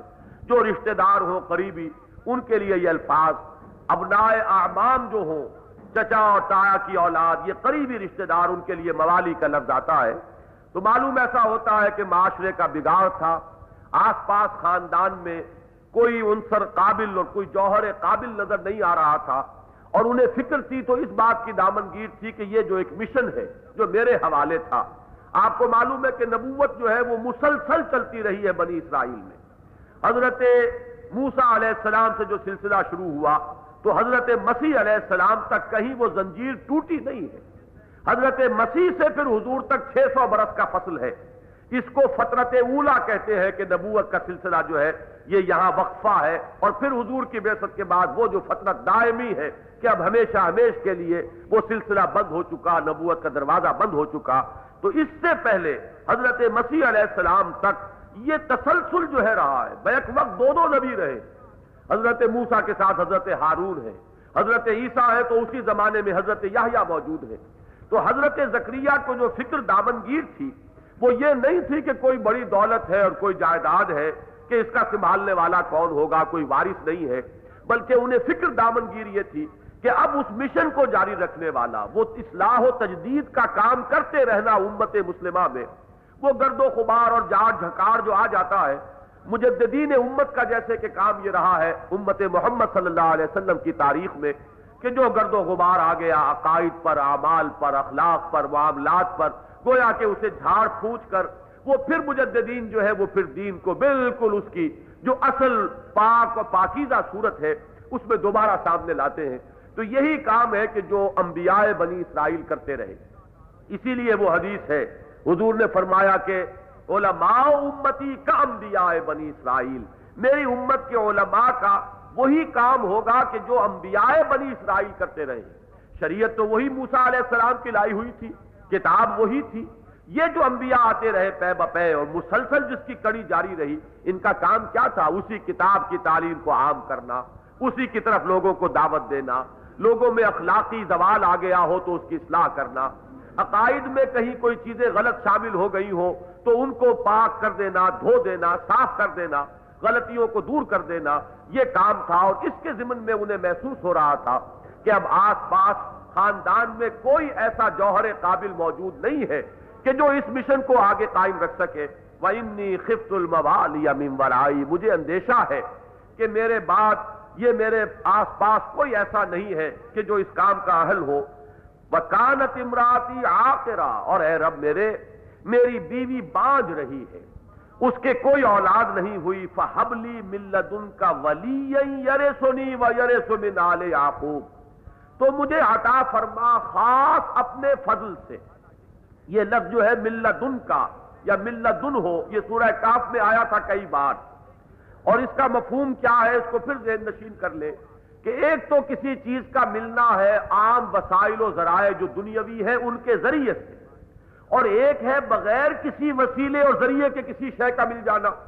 جبکہ وسائل و اسباب نظر نہ آتے ہو، پھر بھی خدا سے کسی چیز کا مانگ لینا، تو ظاہر بات ہے کہ وہاں تو ملت دن کا کہنا پڑے گا۔ جیسے کہ ایک علم تو وہ ہے کہ جو اساتذہ سے حاصل کیا گیا، کتابیں پڑھ کر حاصل کیا گیا کسی مدرسے یا کالج میں داخل ہو کر حاصل کیا گیا اور ایک علم وہ ہے جو اللہ تعالیٰ کسی کے دل میں القاع فرما دے۔ وہ علم جو ہے وہ عام علم ہے اور یہ علم لدنی کہلائے گا۔ چنانچہ یہ ایک رسالے کا نام ہے، حضرت مجدد الفسانی رحمت اللہ علیہ کی ایک تصنیف علم لدنی۔ یہ ان کا ان کا، ان کی ایک تصنیف ہے۔ تو جس طریقے سے علم لدنی ہے، اسی طریقے سے اگر کوئی چیز بابس اس کے کہ اس کے لیے اسباب موجود نہ ہو کہ جو دنیا میں اس کے لیے عام طور پر ہوتے ہیں۔ اب اگر کوئی چیز ایسی ملے تو وہ بھی ملدن ہو۔ اللہ نے خاص اپنے فضل سے، خاص اپنے خزانہ فیض سے اپنی قدرت خاص سے عطا فرمایا۔ فحبلی ملدن کا ولیہ ذرا یہاں نوٹ کیجیے۔ ولیہ کا لفظ آیا ہے۔ بیٹے کا لفظ نہیں آیا۔ ابن یا ولد یا اور اس طرح کا لفظ کہ جس سے واضح ہو کہ بیٹا مانگا ہے۔ اس میں وہ ایک نفسیاتی سی کیفیت کہ بہرحال حضرت ذکریہ علیہ السلام جو کچھ مانگ رہے ہیں، وہ چونکہ اسباب کے اعتبار سے ذرا بعید سی شے ہے، تو مانگ بھی رہے ہیں، لیکن زبان پر وہ لفظ نہیں آ رہا۔ وہ ایک ہچکچاہٹ سی اب بھی موجود ہے کہ اس بڑھاپے کی عمر کو میں پہنچ گیا۔ چنانچہ روایات جو ملتی ہیں ہمیں، مسند عبد الرزاق مصنف عبد الرزاق میں اور ابن ابی حاتم میں اس سے معلوم ہوتا ہے کہ ایک سو دس برس عمر تھی حضرت زکریہ کی اس وقت جبکہ انہوں نے یہ دعا کی ہے۔ بیوی کے بارے میں بھی آ رہا ہے کہ وہ بوڑھی ہو چکی اور وہ باج پوری عمر جو ہے باج رہی ہے، اس کے اولاد ہوئی ہی نہیں۔ تو اس لیے وہ ایک ہچکچاہٹ سی طبیعت میں ہے کہ صاف بیٹے کا لفظ نہیں کہا، بلکہ یہ کہ کوئی ہو کہ جو دست و بازو بنے۔ کوئی ہو کہ جو اس مشن کو آگے جاری رکھنے والا ہو، ولی کا لفظ لائے فہبلی ملدن کا ولی تو مجھے کوئی ولی، کوئی ساتھی ایسا عطا کیجیے۔ یرے سنی و یرے سمن آل یعقوب۔ جو وارث بن سکے میرا اور آل یعقوب کا۔ یہاں ظاہر بات ہے کہ وراثت قرآن مجید حفاظت کرتا ہے اپنے مضمون کی۔ اگر صرف یرے سنی ہوتا تو اس کا امکان تھا کہ یہ وراثت دنیاوی معنی میں ہو سکتی ہے۔ کوئی مال و دولت ہو، کوئی جائیداد ہو، جو کسی کے پاس ہو اور اس کو یہ فکر جو ہے کھائے جا رہا ہو کہ کوئی بیٹا نہیں ہے، اولاد نرینا نہیں ہے کہ جو اس کا وارث بنے۔ اب یہ جائے گی، نہ معلوم کہاں کس کے ہاتھوں میں پہنچے۔ لیکن یہاں یریسو نیم و یریسو من آل یعقوب اور آل یعقوب کا وارث بنے۔ ظاہر بات ہے کہ آل یعقوب کی وراثت وہ مانوی وراثت تھی۔ وہ کتاب ہدایت، وہ تورات، وہ علم۔ وہ اللہ کی شریعت، اللہ کا ضابطہ اور قانون، وہ اخلاقی تعلیمات کے جو کتاب اللہ میں آئی، یہ ہے وراثت آل یعقوب۔ اور یہ پوری وراثت جو ہے اگر مل سکتی ہے، تو اسی بانی میں مل سکتی ہے کہ یہ ہدایت کا یہ کام اور یہ لوگوں کی رہنمائی اور نیک، لوگوں کو نیکی کی طرف دعوت دینا جو مشن رہا ہے آل یعقوب کا، کوئی اس کا وارث، کوئی اس کو سنبھالنے والا ملے یر سنی و یر سمن آل یعقوب۔ چنانچہ واقعہ یہ ہے کہ وہ بات جو حضرت ابو بکر صدیق نے فرمائی تھی کہ حضور نے واضح طور پر فرما دیا تھا کہ ہم جو انبیاء ہیں، ہماری کوئی وراثت نہیں ہوتی۔ نانو معاشر الانبیاء، لا نرسو ولا نورس ہماری کوئی وراثت نہیں ہوتی، جو کچھ ہم چھوڑتے ہیں۔ ظاہر بات ہے کہ جب دنیا میں زندگی بسر کرنی ہے، تو دوران حیات دنیاوی کوئی نہ کوئی شے تو ہوتی ہے کہ جس کے ساتھ آپ یہ کہہ سکیں کہ کوئی معاش کا معاملہ ہے، متعلق ہے، لیکن یہ کہ ماں ترکنا ہو صدقہ۔ جو کچھ کہ ہم چھوڑتے ہیں وہ صدقہ ہی ہوتا ہے، وراثت انبیاء کی نہیں ہوتی۔ اس معنی میں وہ وراثت علمی ہے، وہ وراثت جو ہے وہ اللہ کی کتاب کی وراثت ہے۔ چنانچہ یہی لفظ سورہ شورا پہ آیا ہے۔ وَإِنَّ الَّذِينَ أُورِثُوا الْكِتَابَ مِن بَعْدِهِمْ لَفِي شَكٍّ مِّنْهُ مُرِيبٍ۔ وہ لوگ کہ جو وارث بنتے ہیں کتاب کے انبیاء کے بعد، ان کے دلوں میں شکوک و شبہات پیدا ہو جاتے ہیں۔ تو وراثت کتاب کی ہے، وراثت ہدایت کی ہے۔ وراثت اس مشن کی ہے کہ جو انبیاء کرام کے سپرد ہوتا ہے، ان کی کوئی مادی اور دنیاوی اسباب و وسائل کی یا جائیداد کی وراثت نہیں ہوتی۔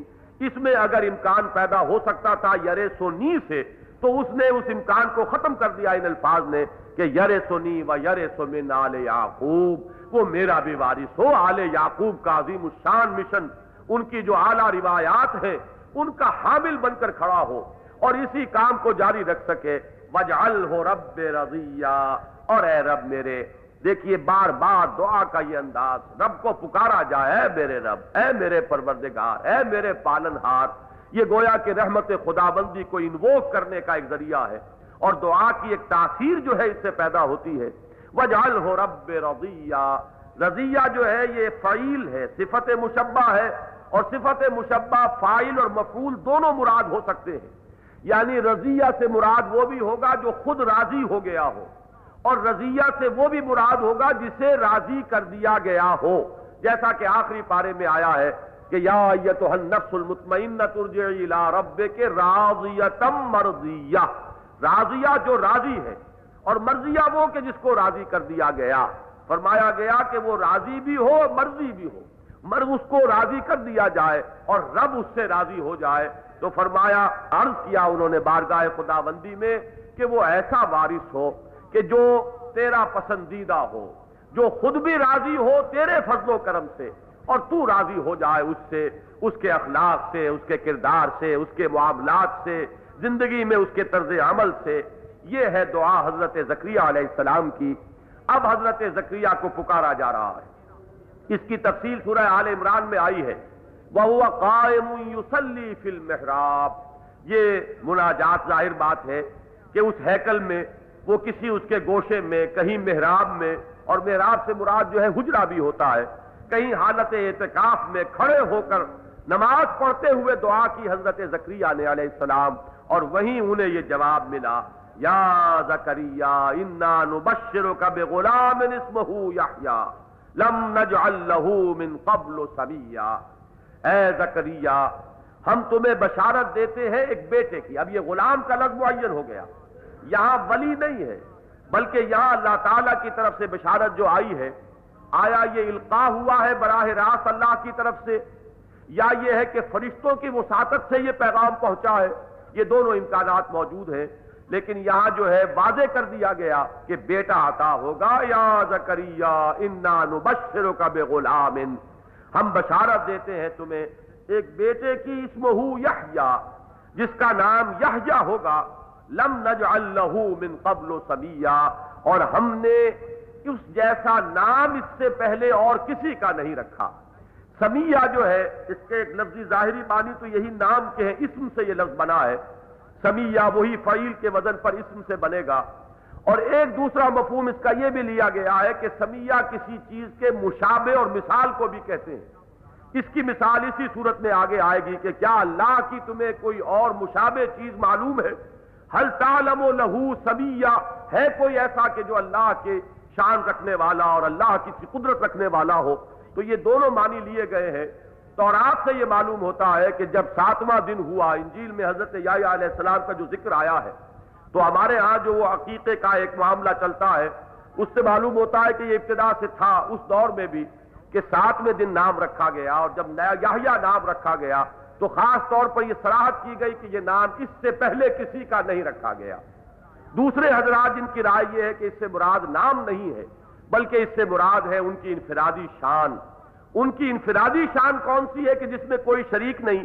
اس میں ایک حدیث ملتی ہے کہ حضور نے فرمایا صلی اللہ علیہ وسلم ما من احد من ولد آدم الا وقد اخطا او ہم بخطیت الا یحییٰ ابن زکریہ لم یہم بخطیت ولم یعملها کہ کوئی بھی نسل انسانی میں سے ایسا فرد نہیں گزرا ہے کہ جس کے دل میں کبھی کسی خطا کا خیال تک نہ آیا ہو.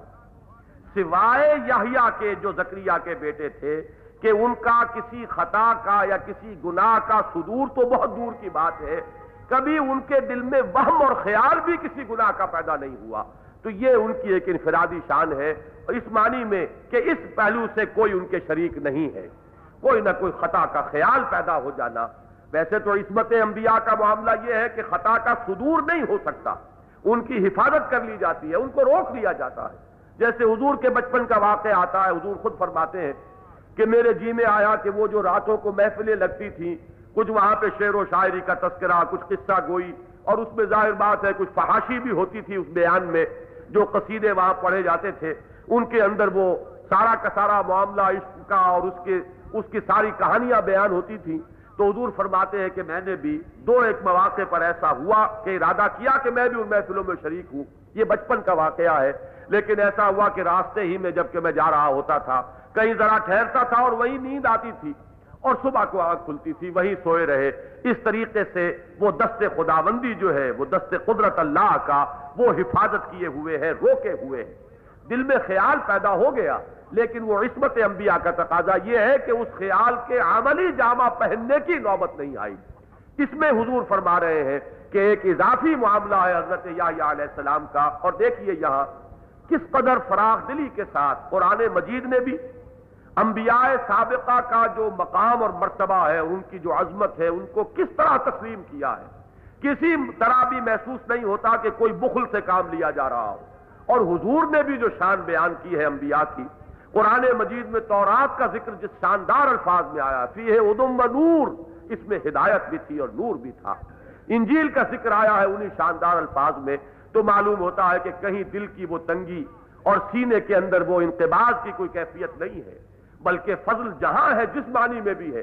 دل کر رسول فضل اللہ باد باز اگر کسی کو کسی اعتبار سے کوئی فضیلت عطا ہوئی ہے بارگاہ خدا بندی سے، تو وہ سب ہمارے ہیں۔ ان سب کے ان فضیلتوں کا اعتراف جو ہے، وہ ہم کریں گے اور کھلے دل سے کریں گے۔ اگرچہ فضیلت مطلقہ جو ہے، وہ نبی اکرم صلی اللہ علیہ وسلم کو حاصل ہے، تمام انبیاء اور رسول پر لیکن جزوی اعتبار سے کسی کو کسی پہلو سے اگر فضیلت ہو گئی تو اس میں کوئی توہین کا پہلو محمد الرسول اللہ صلی اللہ علیہ وسلم کے لیے نہیں۔ یا زکریہ انا نبشرک بغلام اسمہ یحییٰ لہو من قبل سمیہ۔ قال رب انا یکون لی غلام، عرض کیا حضرت زکریہ نے، اے رب میرے، کیسے ہوگا میرے بیٹا؟ انا من اینا سمجھئے کہاں سے، کیسے، کس طرح ایک تعجب کا کلمہ ہے۔ انا یقون علی غلام کیسے ہوگا میرے بیٹا؟ وکانت امراتی آخرا درا حلے کہ میری بیوی بانج رہی ہے۔ وقد بلغ تو من الکبر عتیا اور خود میں پہنچ چکا ہوں بڑھاپے کے اعتبار سے اس حد کو کہ جو عطا کا لفظ آتا ہے، حد سے نکل جانے کو، حد سے تجاوز کر جانا۔ میرا بڑھاپا حد سے متجاوز ہو چکا۔ جیسا کہ ہم بھی بول چال میں لفظ استعمال کرتے ہیں، حد سے زیادہ، حد سے تجاوز کر چکا ہے۔ میرا بڑھاپا حدود سے تجاوز کیے ہوئے ہے۔ میری بیوی بانج ہے اور ظاہر بات ہے کہ بوڑھی ہے۔ اب میرے بیٹے کیسا ہو جائے گا؟ یہ ہے در حقیقت۔ وہ تعجب اس معنی میں نہ سمجھیے کہ کوئی استبعاد ہے، خدا کی قدرت میں کسی شک اور شبے کا معاملہ ہے۔ یہ نبی ہے اور نبی کے بارے میں یہ گمان ہم نہیں کر سکتے۔ لیکن جو معلوم ہوتا ہے وہ یہ کہ اس خوشخبری کو اور موقع کرنے کے لیے اور اطمینان، جیسا کہ حضرت عزیر کے الفاظ آئے، جیسا کہ حضرت ابراہیم کے الفاظ آئے سورہ بقرہ میں بلا کل یتمین قلبی پروردگار یقین تو مجھے ہے، لیکن ذرا دل کا اور اطمینان مطلوب ہے۔ رب ارنی کیف الموتا قال ولم تؤمن قال بلا، ولكن يطمئن قلبی پروردگار ذرا مجھے دکھا کہ تو کیسے پیدا زندہ کرے گا مردوں کو۔ تو جب اللہ نے فرمایا کہ کیا تمہیں یقین نہیں؟ اولم تو من کالا بلا۔ نہیں، یقین تو ہے، ایمان ہے۔ ولا کل یتمین قلبی تو یہ بھی وہ ولا کل یتمین قلبی کا معاملہ ہے کہ مزید اس وعدے میں ایک تاکید بھی ہو جائے اور مزید اطمینان ہو جائے طبیعت میں۔ انا یقون علی غلام وکانت امراتی آخرم وقت بلغت من الکبر عتیہ یہاں دیکھیے بات وہی نمایاں کی جا رہی ہے کہ یہ بھی خرق عادت ہے، یہ بھی معمولات کے خلاف ہے، یہ بھی عام حالات نہیں ہے کہ جن میں حضرت یا علیہ السلام کی ولادت ہو رہی ہے۔ ایک بوڑھا والد اور بانج ماں بڑھاپے کی سرحدوں میں وہ جو حدود کو پہنچ چکے ہیں، آخری حدوں تک پہنچے ہوئے ہیں، ان کے ہاں اولاد کا ہو جانا بھی صرف ڈگری کا فرق ہے، کمیت کا فرق آپ کہہ سکتے ہیں، کیفیت کا کوئی فرق نہیں ہے، ورنہ یہاں بھی وہ عادی قانون جو ہے وہ ٹوٹا قال کذالک۔ جواب ملا، یوں ہی ہوگا، ان سب کے بابس ہوگا، ان تمام کے رغم ہوگا۔ کذالک، قال ربک ہوا علیہ حین۔ یہ پیغام ظاہر بات ہے ربو کا آیا ہے تو بواسطہ ملائکہ ہے۔ تیرا رب یوں فرماتا ہے کالا ربو کا ہے زکریہ جو کچھ تم نے کہا یوں ہی ہوگا، ان تمام رکاوٹوں کے بابس ہوگا۔ اور تیرے رب کا فرمانا یہ ہے، ہوا علیہ حین، وہ مجھ پر انتہائی آسان ہے۔ اس میں مجھ پر کوئی بوجھ نہیں، میرے لیے قطن اس میں کوئی مشکل نہیں۔ وہ خلق تو کا من قبل ولم تک اور میں نے تمہیں بھی تو پیدا کیا۔ ذرا حال ہے کہ تم کچھ شے نہ تھے، جسے سورہ دہر میں شیم مذکورہ کہا گیا۔ کہ حل الانسان ہیر من الدہر لم یکن شیم مذکورہ انسان اپنی خلقت پر غور کرے۔ یہ چونکہ ایک ہمارے سامنے کا مشاہدہ ہے، اس مشاہدے کی وجہ سے اس میں ہمیں تعجب کا کوئی پہلو نظر نہیں آ رہا۔ یہ ایک بیج سے درخت کا پیدا ہو جانا، یا وہ ایک ایک گندے پانی کی بوند سے ایک انسان کا بن جانا۔ ان میں سے کون سی چیز ایسی ہے کہ جس میں خدا کی قدرت کاملہ اور خدا کی قدرت مطلقہ کی نشانی موجود نہیں، لیکن چونکہ یہ ہو رہا ہے، یہ ہماری نگاہوں کے سامنے ہے، تو اس کا یہ ہوتے رہنا جو ہے، اس کی وجہ سے نگاہوں کے اندر یہ چیزیں اس طرح رچ بس گئی ہیں کہ کوئی تعجب نہیں ہوتا، ورنہ یہ ہے کہ انسان کی ہر انسان کی اپنی تخلیق میں جن جن مراحل سے وہ گزرا ہے، اگر ان پر غور کرے، جیسا کہ سورہ قیامہ کے آخر میں فرمایا اَيَحْسَبُ الْإِنسَانُ أَن يُتْفَتَم مِّن مَنِيٍّ يُمْنَا ثُمَّ كَانَ عَلَقَةً فَخَلَقَ فَسَوَّا، فَجَعَلَ مِنْهُ الزَّوْجَيْنِ الذَّكَرَ وَالْأُنثَى أَلَيْسَ ذَلِكَ بِقَادِرٍ عَلَىٰ أَن يُحْيِيَ الْمَوْتَىٰ تمہیں تعجب ہوتا ہے کہ خدا مردہ کو کیسے زندہ کر دے گا؟ جبکہ ہم خاک ہو کر خاک میں مل جائیں گے، تو ہمیں دوبارہ کیسے اٹھا لیا جائے گا؟ تم غور تو کرو، تم تھے کیا؟ تمہیں پیدا نہیں کیا کہ وہ گندے پانی کی ایک بوند تھی؟ اسی سے تمہیں ایک علاقہ بنایا۔ اس علاقہ ہی سے پھر تمہیں پورا انسان بنا دیا۔ یہ آزاد جوارے عطا کر دیے۔ اسی میں سے کسی کو مونس کسی کو مذکر بنا دیا۔ کوئی عورت ہے اور کوئی مرد ہے۔ حالانکہ جو اسٹرانگسٹ مائکروسکوپ سے وہ بھی ابھی تک کوئی فرق اور امتیاز نہیں کر سکتی کہ اس نطفے میں یا وہ بیزت الانسا جو ہے، اس میں وہ کون سا فرق ہے جس کی بنا پر کہیں تو کوئی مرد ہے اس کا پورا نظام جسمانی جو ہے، وہ بالکل مختلف طریقے پر بنا ہے۔ اور کوئی عورت بن گئی ہے، اس کا پورا نظام جسمانی مختلف ہے۔ تو وہ جو ابتدا ہے، جو وہ خلیات جو ہے، ان میں تو کوئی فرق ابھی تک تو نظر آیا نہیں انسان کو۔ تو یہ سب قدرت خداوندی کے وہ مشاہد، وہ شواہد ہیں کہ اگر ان پر توجہ کرو تو تمہیں کوئی تعجب نہیں ہوگا کہ اللہ کیسے ہمیں پیدا کر دے گا۔ وہی بات یہاں کہی کہ اس میں تعجب کی کون سی بات ہے؟ اللہ کی قدرت کاملہ سے کچھ بعید نہیں۔ قال ربك هو علي حين وقد خلقتك من قبل ولم تك شيئا، تم کوئی شے نہ تھے۔ قال رب اجعل لي آیا وہ جو ولكن يطمئن قلبي میں نے عرض کیا، وہ ابھی سلسلہ جاری ہے۔ عرض کیا، پروردگار میرے لیے کوئی نشانی ٹھہرا۔ کوئی ایسی چیز کہ جس سے میں یہ سمجھوں کہ یہ جو کچھ ہو رہا ہے، یہ واقع یہ القائے ربانی ہے۔ جو خوشخبری مجھے مل رہی ہے، اس میں کہیں کوئی اور دوسری کوئی ارواح خبیصہ کا تو کوئی دخل نہیں، یا جسے کبھی کہتا انسان فرتے مسرت سے کہ پروردگار یہ جو کچھ میں دیکھ رہا ہوں وہاں میں بینم بیداری سی یارب یاب خواب، یہ میں بیداری میں دیکھ رہا ہوں، کہیں خواب تو نہیں ہے جو میں دیکھ رہا ہوں۔ تو اس طرح کی کیفیت میں قال رب جعلی آیا۔ پروردگار، کوئی ایسی بات ہو کہ جس سے مجھے معلوم ہو کہ واقعتاً یہ سب کچھ جو ہے، یہ تیری ہی طرف سے ہے، ایک نشانی ایسی کہ جس سے مجھے وہ یقین کامل حاصل ہو جائے۔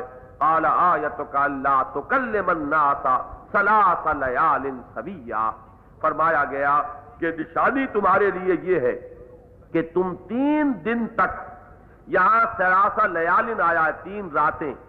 سورہ آل عمران میں آیا ہے سلاستا یامن تین دن۔ اور ان دونوں کو جمع کر لیجیے۔ ویسے تو جیسا کہ ہم اردو میں ہم بولتے ہیں تین دن، تو مراد تین دن، تین راتیں۔ راتیں اس میں تبن شامل ہوتی ہیں۔ یہاں یہ ہے کہ دونوں مقامات پر قرآن مجید نے فرق رکھ کر کہ یہاں یہ تین راتیں اور سورہ آل عمران میں تین دن، تو گویا کے بات کو مکمل کر دیا کہ مسلسل تین شب و روز کیفیت یہ رہے گی کہ تم کلام نہیں کر سکو گے اور تمہارا یہ کلام نہ کرنا کسی بیماری کی وجہ سے نہیں ہوگا سبیا بالکل درست اور تندرست رہتے ہوئے کہ کوئی کسی طرح کی بیماری نہیں ہوگی۔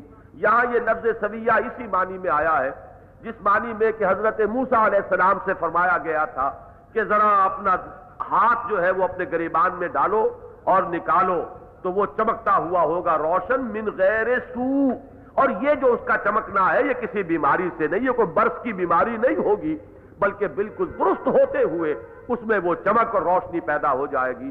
اسی معنی میں یہاں آیا کہ تین دن شب و روز، تین دن اور تین راتیں اس حال میں بیتیں گی۔ گویا کہ قوت گویائی جو ہے اللہ سلب کر لے گا اور تم کلام نہیں کر سکو گے، جبکہ کوئی آثار کسی بیماری اور مرض کے موجود نہیں ہوں گے، معلوم ہوگا یہ خالص تصرف خدا بندی ہے کہ جس سے ان کی قوت گویائی سلب کر لی گئی اور یہ اللہ ہی کی طرف سے وہ نشانی ہے کہ جو دی گئی، معین کر دی گئی۔ فخرج على قومه من المحراب۔ یہ سارا معاملہ ہو رہا ہے وہ ہوا قائم یصلی فی المحراب، جو سورہ آل عمران کے الفاظ آئے۔ وہ یہ ساری مناجات، یہ سرگوشیاں، یہ ان کا عرض کرنا، ادھر سے القاع ہونا یا فرشتوں کی طرف سے پیغام رسانی کا معاملہ، یہ سب کچھ ہوا تو نکلے اپنے اس محراب سے۔ چاہے اس سے مراد گجرا ہو اور چاہے جس طرح کی محراب ہم بنا لیتے ہیں، اس طرح سے ہیکل میں نماز باجماعت کے اہتمام کے لیے کوئی ایسی محراب بنا لی گئی ہو۔ فخرج على قومه من المحراب فاوحى اليهم تو وہ نکلے اپنی اس محراب سے قوم کی طرف اور پھر انہوں نے وہی کی ان کو۔ یہاں لفظ وہی پر توجہ کیجیے۔ وہی عربی زبان میں کہتے ہیں الاعلام بالخفاء والسرعہ۔ کسی چیز کا اشارے سے اور تیزی سے کوئی بات کسی کو بتا دینی، اشارے سے۔ ایک ہے کوئی بات بتانی زبان سے، ایک ہے اشارے سے کوئی بات کسی کو بتا دینی۔ تو یہ جو وہی ہے، انبیاء کی وہی کیونکہ اس میں بھی وہ جو کلام ہے ہماری زبان سے، وہ اس کا واسطہ نہیں بنتا۔ بلکہ اللہ تعالیٰ براہ راست اپنے نبی پر کوئی چیز اس کے قلب پر نازل کرتا ہے۔ تو نزلہ علی قلبک جیسا کہ فرمایا گیا۔ تو اس کے لیے بھی لفظ وہی آیا اور اشارے سے کوئی بات کسی کو بتا دینی۔ یہ اس کا لغوی مفہوم میں لفظ استعمال ہوا۔ الیہم اشارے سے انہوں نے اپنی قوم کو یہ بات بتائی۔ ان بکرتم عشیہ کہ اپنے رب کی تسبیح کرو صبح و شام۔ اللہ کی شان کا ظہور ہونے والا ہے۔ اللہ کا ایک وعدہ ہے کہ جو پورا ہونے والا ہے۔ اللہ کے فضل و کرم کا ایک ظہور ہے کہ جو ہوگا۔ اس لیے اللہ کی تسبیح کرو صبح و شام۔ اب یہاں سے گفتگو کا رخ بدلا۔ فرمایا، یا خود الکتاب اب قوہ اے یحییٰ کتاب کو مضبوطی کے ساتھ تھامو۔ بات الحکم طبیہ اور ہم نے اسے حکمت اور دانائی سے نوازا، جبکہ وہ بچہ ہی تھا۔ بچپن ہی میں اللہ نے انہیں دانائی عطا کی، انہیں حکمت سے نوازا۔ اور حکمت وہ شے ہے وہ میوت الحکمت فقدوت یا خیرن کثیرا۔ جسے حکمت عطا کر دی جائے، اسے گویا کہ خیر کثیر عطا کر دیا گیا۔ سورہ بقرہ میں شاد فرمایا گیا۔ تو حضرت یحییٰ علیہ السلام کو ایک تو حکم ملا۔ کہ کتاب کو مضبوطی سے تھامو، اس کو نوٹ کیجیے۔ وہ کتاب کون سی ہے؟ تورات۔ اس لیے کہ جس طرح ہمارا پاس اب قرآن ہے، ایسے ہی بنی اسرائیل کے لیے تورات تھی۔ یہ اللہ کی ہدایت، اللہ کا قانون، اللہ کی شریعت، اللہ کا ضابطہ، ان سب کی جامع کتاب تورات۔ جیسا کہ میں عرض کر چکا، قرآن کہتا ہے، فی ہے ہدم و نور۔ اس میں ہدایت بھی تھا اور نور بھی تھا۔ یہ سارا معاملہ کتاب کا اس کا ذکر سورہ بنی اسرائیل میں آیا۔ چنانچہ دوسری آیت جو ہے وہ آتے نا موسل کتاب اب جال نہ ہو ہدل بنی اسرائیل۔ اور ہم نے موسا کو کتاب عطا فرمائی اور اسے ہدایت نامہ قرار دیا بنی اسرائیل کے لیے۔ اب حضرت موسا کے بعد جتنے انبیاء آئے، ان کا اصل فرض منصبی یہی تھا کہ اس کتاب کی تعلیم ہو، اس کے حقائق اور معارف کو عام کیا جائے، اس کا علم پھیلایا جائے۔ اس کی روح سے معاملات طے کیے جائیں۔ وملم یحکم بما انزل اللہ فاولئک هم الکافرون جو خدا کی اتاری ہوئی شریعت کے مطابق فیصلے نہیں کرتے، وہی تو کافر ہیں۔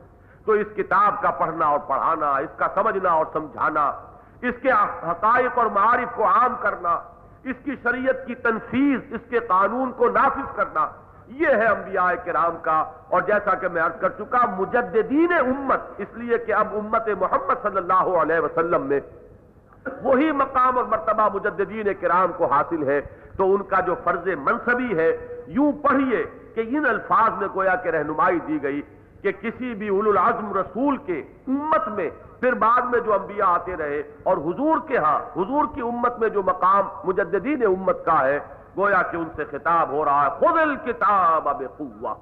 یہ کتاب جو اساس ہے، جو حبل اللہ ہے، جو دین کے لیے بمنزلہ اساس کاملہ ہے۔ اس کو مضبوطی سے پکڑو۔ اس حبل اللہ کے ساتھ چمٹ جاؤ۔ یا یا خود الکتاب اب میں نے اس لیے یہ شرح کی ہے اس وقت۔ اور اس طرح ذرا تفصیل سے بات کی ہے کہ اس میں ایک رہنمائی ہے اب ہمارے لیے۔ کہ اب جبکہ امت میں وہی زوال و انحطاط آ گیا۔ عقائد میں فساد، اخلاق میں بگاڑ۔ بدعات کا ایک تومار دین کی روح جو ہے وہ مزمحل۔ مسجدیں ہیں، لیکن جیسا کہ حدیث میں آیا ہے مشکات شریف میں، مساجدہم عامرتن وہی خراب من الہدا۔ مسجدیں آباد تو بہت ہوں گی، لیکن ہدایت سے خالی ہوں گی۔ وہ جو نقشہ حضور نے کھینچ دیا تھا، جس کی پیشین گوئی فرمائی تھی کہ وہ وقت آئے گا کہ مساجدہم عامرتن وہی خراب من الخدا ہدایت سے خالی ہوگی بہت ان کے اندر زیبائش اور آرائش اور بڑے بڑے قالین بچھے ہوں گے اور جہاں فانوس لٹک رہے ہوں گے، لوگ نمازی بھی بکثرت ہوں گے، لیکن ہدایت ہدایت وہاں نہیں ہوگی۔ ہدایت سے خالی ہو گئی ہوں گی۔ اس اعتبار سے اب پھر ضرورت جو ہے، گویا کہ وہی تجدیدی کارنامہ، دین کے اندر پھر اثر نو، اس کی اصل روح کو بیدار کرنا اور دین میں جو اصل ایمان ہے، اس کی جڑوں کو کی پھر آبیاری کرنا اس کے لیے پھر مرکز و محور وہی کتاب ہے۔ یا یا خود الکتاب اب قوہ کوئی بھی شخص جو امت مسلمہ میں اور امت محمد علیہ صاحب صلاحت وسلام میں وہی کام کرنا چاہے کہ جو مجددین امت کرتے رہے یا جو انبیاء بنی اسرائیل کرتے رہے بنی اسرائیل میں، ان کے لیے یہ بڑی مرکزی ہدایت ہے کہ خود الکتاب اب قوہ واعتصموا بحبل اللہ جمیعا ولا تفرقوا۔ اور وہ حبل اللہ کون سی ہے؟ حضور نے بیان فرما دیا حضرت علی کی روایت میں۔ واضح طور پر آ گیا کہ یہ قرآن مجید ہوا حبل اللہ المتین، یہی اللہ کی مضبوط رسی۔ وَآتَيْنَاهُ الْحُكْمَ سَبِيًّا اور یہ ان کے مقام اور مرتبے کی وضاحت کے لیے چند الفاظ آ رہے ہیں، ان پر توجہ کیجیے۔ حکم اور حکمت ایک ہی مادہ ہے۔ حکمت جو ہے اس میں زیادہ گہرائی ہے۔ اور اس کی گہرائی اور گیرائی دونوں زیادہ گمبھیر لفظ ہے حکمت۔ حکم اس کی ابتدائی شکل ہے۔ اور حکم کا لفظ جو ہے نبوت کے ساتھ آتا ہے۔ حکم و نبوا ہم نے اس کو حکم اور نبوت عطا فرمائی۔ یہاں مجرد حکم آیا ہے۔ اس لیے میں نے ترجمہ حکمت کیا ہے۔ ہم نے انہیں بالکل بچپن ہی میں وہ دانائی عطا کی، وہ حکمت عطا کی، جو گویا کے تمہید بنتی ہے نبوت کی۔ اس میں خاص طور پر اس کے ذکر کی کیا ضرورت پیش آئی اسے ذہن میں رکھیے کہ حضرت عیسیٰ علیہ السلام کے بارے میں آگے آئے گا کہ وہ جبکہ پنگھوڑے میں تھے تو وہ بولے تھے۔ اللہ نے انہیں گویائی عطا کی تھی اور ان کی زبان سے اللہ نے حضرت مریم سلام علیہ کی بریت کا ایک معاملہ ظاہر کیا تھا۔ اللہ کی شان ظاہر ہوئی۔ تو اگر وہ بولے اور انہیں نطق اللہ نے عطا فرمایا تو بچپن میں ہی حکمت اور دانائی حضرت یحییٰ علیہ السلام کو عطا فرمائی۔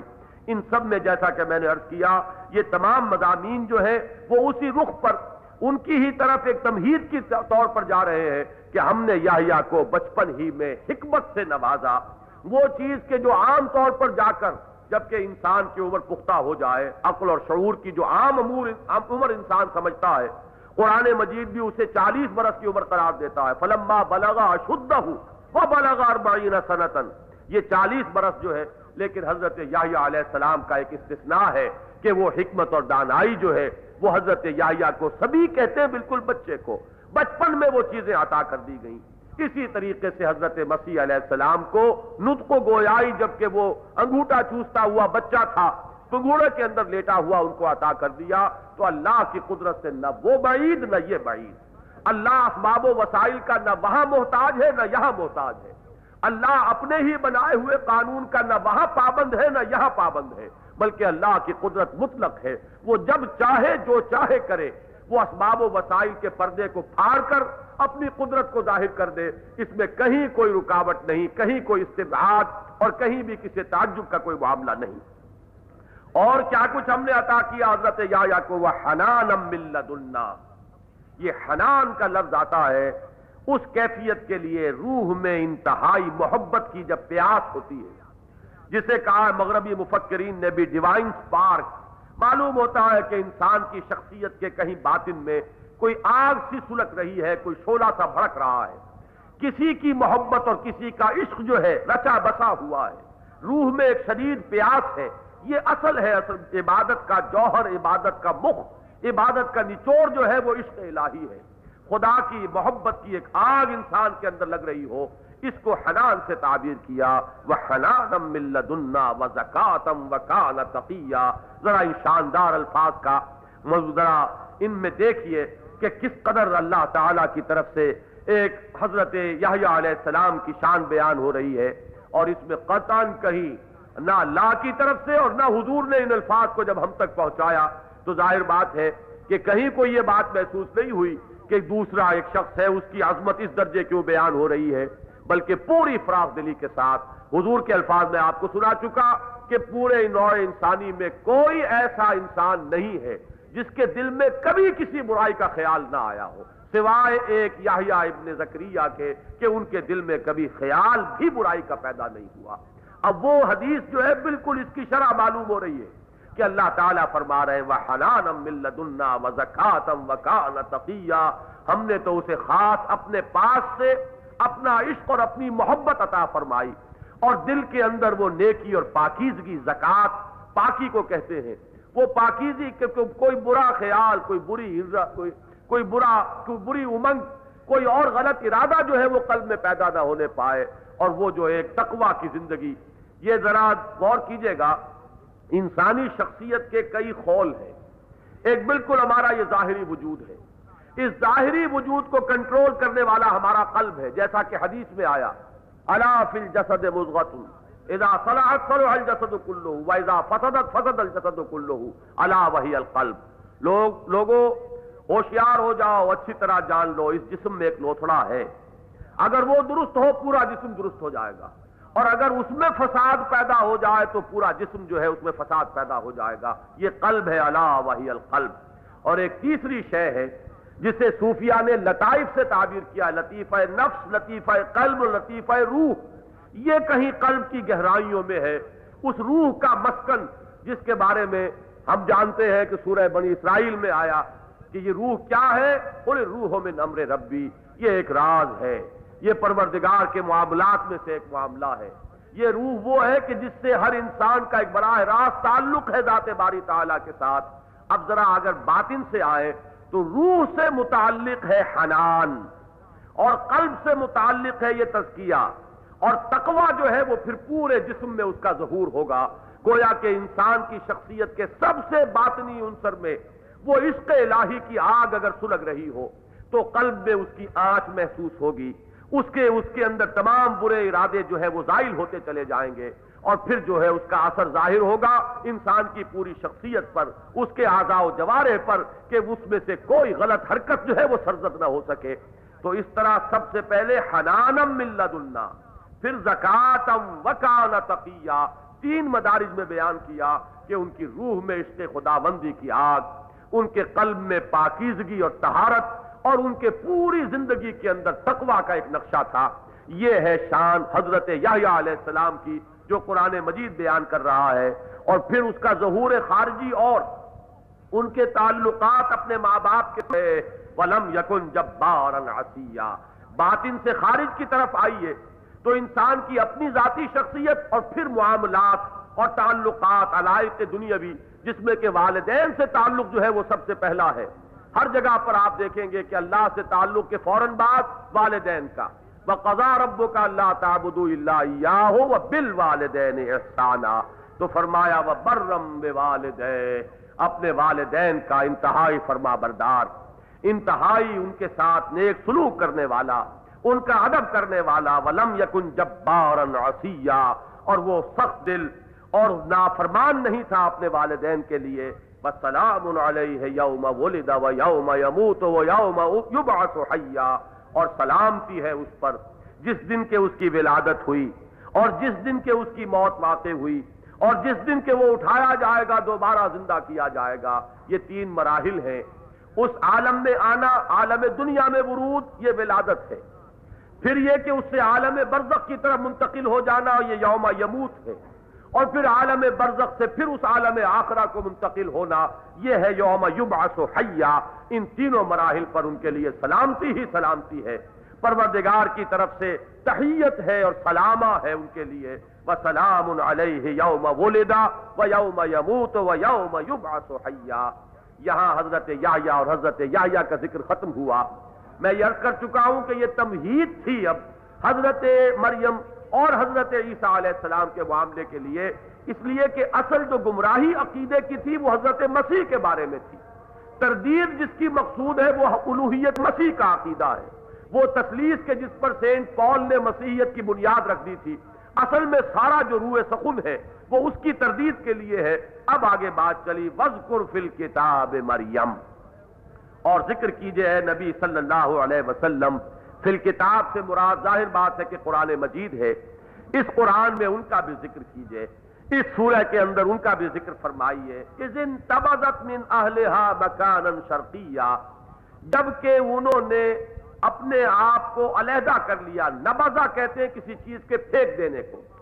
نبزا کتاب اللہ نبزا فریقم من الذین اوت الکتاب، کتاب اللہ ورا ظہورہم۔ وہ لوگ کہ جنہیں کتاب دی گئی تھی، انہوں نے اپنی، اس کتاب کو اپنی پیٹھ کے پیچھے پھینک دیا۔ تو نبزا کے معنی پھینکنا اور ان تبزا باب افتعال آ گیا۔ اس میں خود اپنے آپ کو وڈرا کر لینا، پیچھے ہٹا لینا۔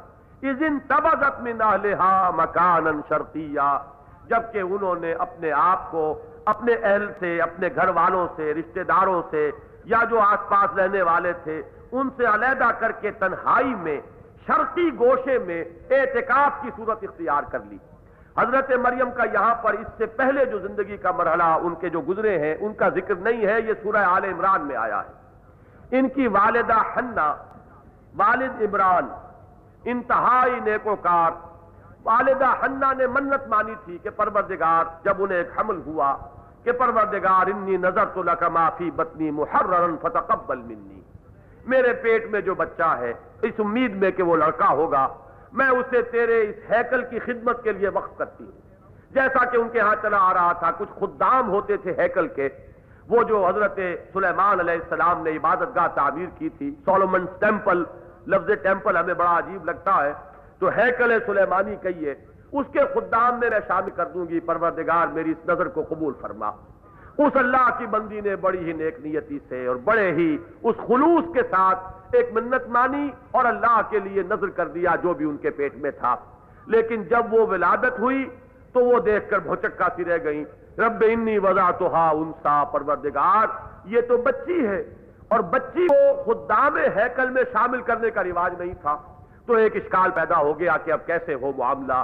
تو اللہ تعالیٰ نے وہاں فرمایا فتقبلها ربها بقبول حسن وانبتها نباتا حسنا وكفلا كفلها زكريا پروردگار نے اپنی اس نیک بندی کی اس نظر کو قبول فرمایا اور قبول فرمایا، بڑے ہی عمدگی کے ساتھ قبول فرمایا اور ان کی پھر پرورش کا جو اہتمام کیا، وہ بھی بہت اعلیٰ۔ ان کو بھی بچپن ہی سے وہ علم اور حکمت اور دانائی عطا ہو گئی۔ اور حضرت زکریہ کی کفالت میں دے دیا اللہ نے ان کو۔ حضرت عمران جو ان کے والد تھے، ان کا انتقال ہو گیا تھا جبکہ یہ بالکل بچی سی تھی۔ تو پھر یہ خالو تھے حضرت زکریہ کے جن کی کفالت میں یہ آئیں۔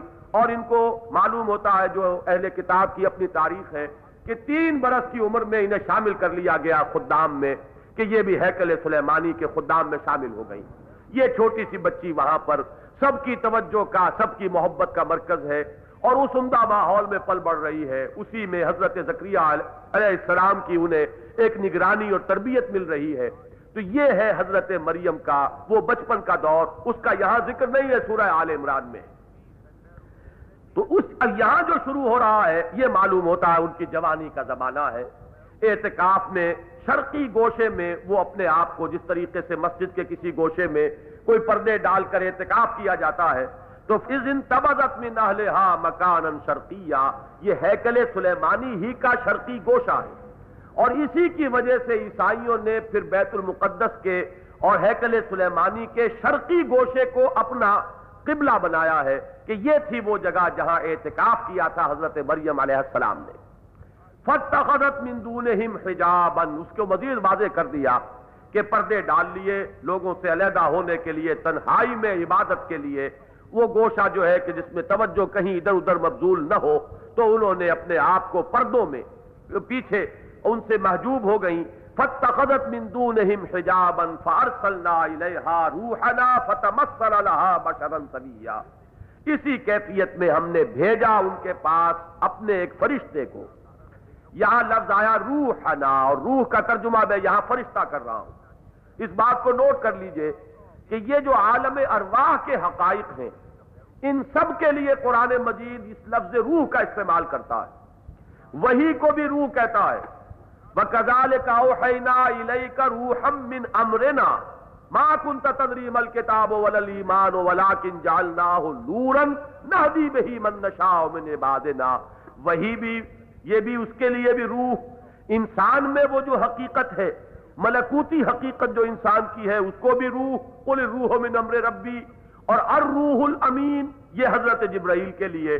تو یہ جو عالم ارواح کے حقائق ہیں مختلف، ان سب پر اس ایک لفظ روح کا اطلاق ہوتا ہے۔ اور یہاں مراد ہے حضرت جبرائیل روح امین۔ اللہ نے فرشتے کو بھیجا فتح بشرن سبیا تو انہوں نے تمسل اختیار کر لیا۔ انہوں نے صورت اختیار کر لی۔ ایک انسان کی جو بالکل تندرست و توانا ہو، درست ہو ہر اعتبار سے پورا مکمل انسان حضرت جبرائیل علیہ السلام اس شکل میں ظاہر ہوئے۔ اس وقت جبکہ حضرت مریم اس احتکاف کی حالت میں تنہا تھی، پردوں سے انہوں نے اپنے آپ کو چھپا لیا تھا لوگوں کی نگاہ سے۔ یہ بات اس قرآن مجید سے بھی ثابت ہے۔ جو فرشتے آئے تھے حضرت لوت کی قوم پر عذاب کا حکم لے کر، وہ جب حضرت ابراہیم کے پاس آئے تو انسانوں کی شکل میں آئے۔ احادیث سے ثابت ہے کہ حضرت جبرائیل کئی مرتبہ انسانی صورت میں حضور کی خدمت میں آئے۔ حدیث جبرائیل جسے ام سننا کہا گیا ہے کہ احادیث کے ذخیرے میں اس کا وہی مقام اور مرتبہ ہے جو قرآن مجید میں سورہ فاتحہ کا ہے۔ وہ ایسا ہی ایک واقعہ ہے کہ ایک انسانی صورت میں حضرت جبرائیل حاضر ہوئے نبی اکرم صلی اللہ علیہ وسلم کی خدمت میں۔ تو یہاں بھی اسی کی ایک مثال ہے کہ حضرت جبرائیل کو بھیجا اللہ نے اور انہوں نے ایک انسانی حیت اختیار کر لی۔ فتح بشرن سویا اب اس کا جو فوری رد عمل ہونا چاہیے تھا، اس پورے جو واقعہ جس طریقے سے ظہور پذیر ہو رہا ہے، اسے چشم تصور سے یا چشم تخیل سے دیکھیے۔ قالت انی اعوذ بالرحمن من کا ان کنت تقیہ۔ وہ اللہ کی بندی ایک دم گھبرائی اور گھبرا کر انہوں نے یہ کہا کہ میں اللہ کی رحمان کی پناہ میں آتی ہوں تجھ سے۔ اور اگر تقوی کی کوئی ربق تجھ میں ہے، خدا سے ڈرتا ہے، تو میں اللہ کی پناہ میں آتی ہوں تجھ سے۔ یعنی کسی نو کی کوئی دسترازی جو ہے، وہ نہ ہو۔ قالت انی اعوذ بالرحمن منک ان کنت تقیا قال انما انا رسول ربک۔ فرشتے نے عرض کیا کہ میں تو کہاں کہنا چاہیے؟ عرض کیا نہیں۔ میں تیرے رب کا ایلچی ہوں پیغام بر ہوں۔ انما انا رسول ربک۔ میں تو ایک پیغام بر ہوں، ایلچی ہوں، قاصد ہوں تیرے رب کی طرف سے۔ لے احبا کے غلام زکیہ، تاکہ عطا کروں تجھے ایک لڑکا، ایک بیٹا، انتہائی پاک با زکیہ۔ یہ آپ نوٹ کرتے جا رہے ہوں گے قوافی جو ہے، کس طریقے سے اب تک مسلسل وہ قافیہ جو ہے وہ برقرار چلا آ رہا ہے۔ قال انما انا رسول ربك لاهب لك غلاما زكيا. قالت انا يكون لي غلام. کمپیئر کیجیے. وہی جو حضرت زکریہ نے کہا تھا، انا يكون لي غلام. کیسے ہوگا میرے بیٹا؟ کیسے ممکن ہے؟ کوئی اس کے لیے حالات سازگار موجود نہیں. میں بڑھاپے کی سرحدوں سے آگے نکل گیا اور میری بیوی بانج ہے. کیسے ہوگا؟ حضرت مریم عرض کر رہی ہیں، قال قالت انا يكون لي غلام. کیسے میرے بیٹا ہوگا؟ وہ لم یم سسنی اور مجھے کسی انسان نے درا حالے کہ مجھے کسی انسان نے ہاتھ نہیں لگایا۔ وہ لم کو بغیا اور طبیعت میں وہ جو ایک پیدا ہوئی کیفیت، اس کو ان الفاظ کا جامع پہنایا۔ اور میں کوئی بدکار عورت نہیں ہوں۔ میں نے کہیں کوئی بدکاری نہیں کی ہے۔ نہ کہیں شادی ہوئی، نہ کوئی بے کا مرحلہ آیا، نہ میں نے کہیں کوئی خدا نہ خاصا نعوذ باللہ من ذالک، کہیں کوئی اس طرح کا معاملہ کیا۔ کہ کوئی بدکاری کی روش اور بد چلنے کی روش اختیار کی ہو۔ قالت انا غلام ولم یمسسنی بشر ولم کو بغیا۔ قال کذالک۔ بغا کہتے ہیں، حدود سے تجاوز کو، بغا و تغا۔ بغاوت اسی سے بنا ہے، سرکشی کو۔ اللہ کے حدود سے نکلنا اور اللہ کے احکام سے سرتابی کرنا، یہ بغا ہے۔ لم کو بغیا۔ لیکن یہ لفظ جو ہے، پھر کثرت سے استعمال ہوتا ہے بد چلن عورتوں کے لیے۔ اور یہ لفظ جو ہے غلام احمد قادیانی نے استعمال کیا تھا، عام مسلمانوں کے لیے ضرورتوں بے بغایا۔ یہ وہ بچلن عورتوں کی اولادیں ہیں، یہ سب کے سب مسلمان جو مجھے ماننے والے نہیں۔ یہ وہ لفظ ہے بغیا لم یم سسنی بشروں لم کو بغیا قال کذالک۔ میں نے ہی وہی الفاظ نوٹ کرتے چلے جائیے کہ کس طرح قرآن مجید نے وہ تمہید استوار کی تھی پہلے۔ اور کس طرح وہ انتباق جو ہے پوری صورت حال کا مسلسل ہوتا چلا جا رہا کالا کذالک، ایسے ہی ہوگا۔ اسی کیفیت میں ہوگا کہ نہ کسی انسان نے ہاتھ لگایا، نہ وہ جو دنیا کا عادی جو قانون ہے، اس کا کوئی معاملہ ہوا۔ قال ربو کے ہوا علیہ تیرے رب نے یہ کہا ہے، تیرے رب کا فرمان یہ ہے۔ فرق صرف یہ، وہاں ربو کا تھا، اس لیے کہ مخاطب جو ہے حضرت زکریہ تھے۔ یہاں مخاطب حضرت مریم ہے، خاتون ہے، لہذا ربو کے، اس کے علاوہ کوئی فرق نہیں ہے اس جواب میں۔ قال کے قال ربو کے ہوا علیہ تیرے رب کا فرمان، تیرے رب کا کہنا یہ ہے کہ یہ مجھ پر بالکل آسان ہے۔ منا۔ اور یہ سب کچھ اس لیے ہوگا تاکہ ہم اسے لوگوں کے لیے ایک نشانی بنائیں۔ خدا کی قدرت کی نشانی۔ خدا کے قادر مطلق ہونے کی ایک علامت کہ خدا اسباب و وسائل کا پابند نہیں ہے۔ خدا اس عادی اور مادی قانون میں جکڑا ہوا نہیں ہے۔ اس کی مشیت ان حدود کی پابند نہیں ہے۔ اس کی قدرت اور مشیت مطلق ہے۔ وہ جب چاہے جو چاہے کرے۔ چاہے تو پورے سلسلے اسباب کو معدوم کر دے اور چاہے سلسلہ اسباب کی کسی کڑی کو ساکت کر دے۔ اس کا اختیار مطلق ہے۔ تو فرمایا والے نہ جو آیت تاکہ ہم اسے ٹھہرائیں اپنی قدرت کی ایک نشانی لوگوں کے لیے وہ رحمت منا، اور رحمت بن کر آئے ہمارے لیے۔ ان لوگوں کے لیے جن میں کوئی بھی خشیت الہی اور تقوی باقی رہ گیا ہے۔ یہ در حقیقت یہود کے فساد کی انتہا کا دور تھا۔ ان میں معاملات اور اخلاق کے اعتبار سے، دینی اعتبار سے انتہائی پستی پیدا ہو چکی تھی۔ ہر اعتبار سے دین جو ہے وہ صرف رسم پرستی بن کر رہ گیا تھا۔ بدعات کا ایک طوفان تھا کہ جو ان کے معاشرے میں موجود تھا۔ شریعت کے صرف ظاہر سے سروکار، روح شریعت اور روح دین جو ہے بالکل نگاہوں سے اوجل۔ تو اب اس میں جو بھی کوئی بچا کچا سرمایہ رہ گیا ہے، جیسا کہ آیا ہے کہ میں بنی اسرائیل کے گھرانے کی کھوئی ہوئی بھیڑوں کی تلاش میں آیا ہوں۔ اگر ہے جس میں کوئی ایمان کی رمق ہو، تو وہ آئے اور اس کے لیے میں رحمت بن جاؤں۔ وہ رحمت منا و امرم مقضیہ اور یہ وہ بات ہے جو طے ہو چکی، جس کا فیصلہ کیا جا چکا۔ یہ یوں ہی ہو کر رہے گا، یہ تیرے رب کا اٹل فیصلہ ہے۔ فحملت۔ تو اس نے اسے اٹھایا۔ حمل قرار پایا حضرت مریم سلام علیہ کو، جس کے لیے دوسرے مقامات پر آیا ہے کہ فنفخنا فیہ من روحنا، ہم نے اپنی روح میں سے اس میں پھونک دیا۔ کس کا کس کی کیا شکل ہے، اس کو ہم معین نہیں کر سکتے۔ قدرت خداوندی کا ظہور کسی بھی صورت میں ہو سکتا ہے۔ اللہ کا کلمہ کن جیسا کہ ابھی آگے ان آیات میں آئے گا، وہ کسی بھی عادی سلسلہ قانون کی کڑی کی جگہ لے سکتا ہے۔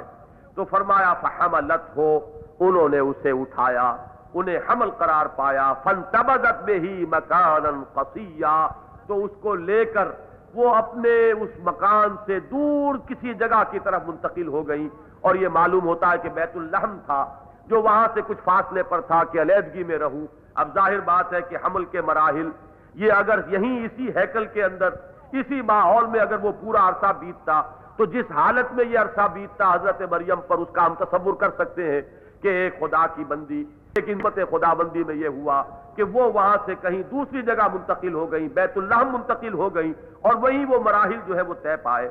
تو حملت ہو فن تبدت میں ہی مکان قصیہ۔ یہ جس طریقے سے مسجد اقسا ہے، دور کی مسجد، تو قصیہ اسی سے فعیل کے وزن پر، اسی قافیے کی مناسبت سے یہاں پر یہ لفظ آیا گیا کہ دور کی جگہ منتقل ہو گئی بیت اللہ فاجاہ المخاض جزو النخلہ۔ اب وہ وقت آیا ہے وضع حمل کا۔ اسے لے آئے وہ درد کے جو اٹھ رہے تھے۔ علاج نخلا ایک کھجور کے تنے کی طرف۔ بے تاب ہو کر درد کی شدت سے۔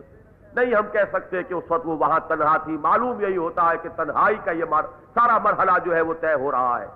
آیا وہ کوئی گھر تھا کہ جس میں علیحدہ رہ رہی تھی؟ اور اس میں کھجور کا درخت بھی تھا۔ یا کہیں ایسا کہ ابھی آگے ظاہر ہوگا۔ وہاں چلی گئی تنہائی میں یہ مرحلہ گزر رہا ہے۔ اللہ کی ایک بندی اس طرح کے حالات سے دو چار ہے اور اس کا نقشہ پورا جو کا تو آپ کے سامنے آئے گا۔ فاجاہ المخاض جس نخلا در سے بےتاب ہو کر جیسے کہ سہارا لیتی ہے کوئی خاتون ایسے موقع پر۔ ایک درخت کے تنے قریب آئی اور ان خبر دے اللہ کی طرف سے۔ اور یہ محود ہو پہلے سے کہ جب وہ مرحلہ آئے اور وہ وقت آئے تو اس درخت کے قریب تم چلی جانا۔ تو الف لام سے یہ معنی بھی اس کے اندر مراد ہو سکتے ہیں۔ قالت یا لیتنی مت قبل هذا وكنت نسيا منسيا اس کیفیت میں ان کی زبان پر یہ الفاظ آئے، کاش کہ میں اس وقت سے پہلے مر چکی ہوتی۔ اور نسیم منسیہ ہو چکی ہوتی۔ یہ ہمارے زبان میں یہ الفاظ جو ہے ایک محاورہ نسیم منسیہ کوئی چیز ایسی کہ جس کی یاد بھی اب دینوں سے محب ہو چکی ہو۔ یعنی وہ کیفیت سارے وہ مراحل جو آنے والے ہیں کہ اب یہ بچہ لے کر اگر میں اپنے گھر والوں کی طرف جاتی ہوں، آبادی میں جاتی ہوں، لوگ کیا کہیں گے؟ کیا کیا چیمے گوئیاں ہوں گی؟ کس طرح کی انگش نمائی ہوگی؟ کس طریقے سے مجھ سے جواب طلبی ہوگی؟ کس طرح مجھے ملامت سے سابقہ پیش آئے گا؟ تو کاش کہ میں اس سے پہلے مر چکی ہوتی اور میری یاد بھی لوگوں کے ذہن سے محب ہو چکی ہوتی۔ یا لیتنی مت تو قبل و کن تو نسیم منسیا۔ اب ذرا غور کیجیے جو لوگ اس سب کے باوجود یہ سمجھتے ہو کہ حضرت عیسیٰ کی ولادت باپ کے بغیر نہیں ہوئی، تو یہ پورا قرآن مجید کا یہ پورا بیان وہ کس کھاتے میں لے جائیں گے؟ یہ کوئی افسانہ لکھا جا رہا ہے، یہ انشا پردازی کی داد دی جا رہی ہے، لفاظی کا کوئی اظہار کرنا مقصود ہے؟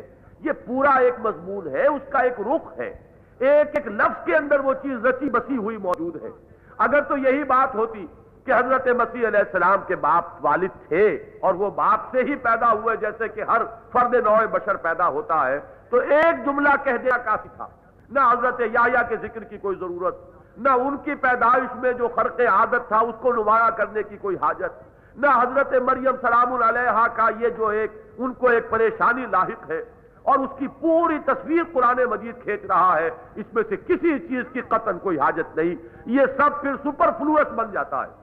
اس میں سے کسی چیز کی کوئی ضرورت معین نہیں ہو سکتی۔ یہی وجہ ہے کہ میں یہ کہا کرتا ہوں اور پورے میں سمیم قلب سے اور اپنے شعور کی گہرائیوں سے یہ بات کہتا ہوں کہ جو شخص کہہ رہا ہے کہ حضرت مسیح کی پیدائش باپ سے ہوئی ہے، اس کا ایمان قرآن پر نہیں۔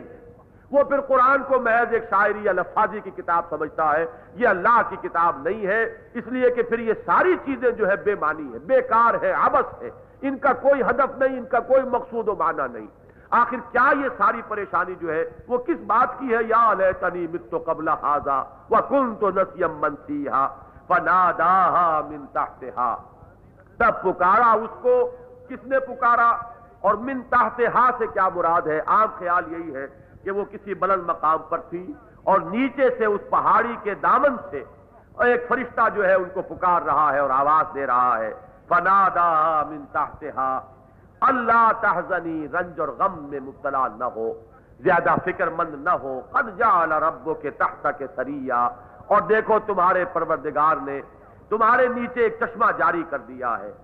وہاں کوئی پانی کا بھی اللہ نے بندوبست کیا، وہ یاد کیجیے، وہ حضرت اسماعیل علیہ السلام کا معاملہ کہ جب وہ ایڑیاں رگڑ رہے تھے اور چاہے زمزم جو ہے برآمد ہوا، اللہ کی قدرت کا ظہور ہوا ہے اور بارہا ہوا ہے۔ کہ یہاں تمہارے لیے تمہارے رب نے سارا سامان فراہم کر دیا ہے۔ اگر گھر میں ہو اور اپنے فرض کیجیے کہ کوئی بچی جس کے ہاں پہلی مرتبہ ولادت کا مرحلہ ہو رہا ہو، وہ اپنے والدین کے گھر میں ہو، جیسے اس کے لیے ہر چیز کا اہتمام ہوگا اور جس طریقے سے اس کی ہر چھے کے لیے پہلا پورا بندوبست ہو جائے گا، تمہارے رب نے تمہارے لیے سارا سامان فراہم کیا ہے۔ لا تعزنی قد جعل ربو کے تحت کے سریا تمہارے نیچے ایک چشمہ بھی جاری کر دیا ہے۔ وَذُزِّي إِلَيْكَ بِجِزْعِ النَّخْلَةِ۔ اور ذرا اس کھجور کے تنے کو ذرا ہلاؤ۔ تو ساقت علیہ کے روتا جنیا تو تم پر پڑیں گی، گریں گی اوپر سے۔ وہ کھجورے جو تازہ کھجورے بالکل۔ جنیا عام طور پر لفظ آتا ہے کسی چیز کو پھل توڑنے کے لیے۔ اور وہ پھل کے جس کو درختوں سے توڑا گیا ہو، درختوں ہی پر پکے ہو انہیں جنیا کہتے ہیں۔ ایک پھل تو وہ ہے کہ جسے آپ نے توڑ لیا اور کئی آرٹیفیشل طریقے پر پھر اس کی پال دبائی، کسی اور طریقے سے اس کو تیار کیا، ایک وہ پھل ہے۔ اور ایک وہ ہے کہ جو شاخوں ہی پر وہ اپنی پوری پختگی کو پہنچا ہو اور وہاں سے اس کو توڑا گیا ہو۔ تو ساقت علیہ کے روتا جنیا، تم پر کھجوریں گریں گی اور کھجوریں بھی انتہائی تر و تازہ۔ بالکل تازہ ٹوٹا ہوا پھل جو ہے وہ اللہ نے تمہیں عطا کیا۔ یہاں بھی نوٹ کیجیے کھجور کے تنے کو ہلانا آسان کام نہیں۔ کسی بڑے توانا اور تنوبند انسان کے لیے بھی ممکن نہیں۔ کجا یہ کہ خاتون جو خود درد ذہن میں مبتلا ہے اور ولادت کے مراحل سے گزر رہی ہے، تو در حقیقت یہ بھی صرف بطور ایک علامت کے ہے۔ سارا انتظام اللہ نے کیا ہے۔ ذرا سا اس کو چھو تو پروردگار نے جو تمہارے لیے اہتمام کیا ہے، تم دیکھو گی کہ وہ کھجوریں جو ہیں، ان کی بارش تم پر ہوگی۔ اور تمہارے لیے فکلی وشربی وقری آئنا تو کھاؤ اور پیو اور اپنی آنکھوں کو ٹھنڈا کرو۔ اس میں اشارہ ہے کہ نو مولود جو ہے، جب ماں کی برابر جا کر اس کو لٹا دیا جاتا ہے، تو وہ ساری کلفت اس کی دور ہو گئی۔ یہ جو آنکھوں کی ٹھنڈک ہے، اب اس سے اپنی آنکھوں کو ٹھنڈا کرو۔ یہ جو قرت قرت آئن ہے تمہارے لیے، وقری اینا اپنی آنکھوں کو ٹھنڈا کرو۔ فَإِمَّا تَرَيِنَّ مِنَ الْبَشَرِ أَحَدًا، اگر تم کسی انسان کو دیکھو، فَقُولِي إِنِّي نَظَرْتُ لِلرَّحْمَانِ السَّوْمَا تو کہنا، اور یہ کہنا جو ہے لازمن زبان سے نہیں ہوتا، عربی زبان میں قول اشارے سے کسی بات کے سمجھانے کے لیے بھی آتا ہے۔ قَالَ بِرُمْحِ ہی اس نے اپنے نیزے سے اشارہ کر کے یہ بات سمجھائی۔ یا کالا بے یدے ہی اس نے ہاتھ سے اشارہ کر کے یہ بات مجھے سمجھا دی۔ تو قول یہاں پر ضروری نہیں ہے کہ زبان ہی کا ہو۔ فقولی انی نظر تو للرحمان سوما تو اشارے سے یہ بات کہہ دو کہ میں نے پروردگار کے لیے ایک منت مانی تھی، ایک روزہ جو ہے، میں نے نظر کا روزہ رکھا ہوا ہے۔ فلن نکلم اليوم انسیا اور آج میں کسی انسان سے گفتگو نہیں کر سکتی۔ یہ شریعت موسوی میں یہ چپ کے روزے کا رواج بھی تھا۔ بلکہ یہ بھی معلوم ہوتا ہے کہ روزے کے لازمی جو شرائط ہے اس میں سے یہ چپ رہنا جو ہے، یہ بھی اس کی ایک شرط تھی۔ جیسے کہ ہمارے ہاں کھانے پینے پر بندش ہے، اور قضائے انسان شہوت پر بندش ہے۔ اسی طریقے سے وہاں بولنے پر بھی بندش تھی۔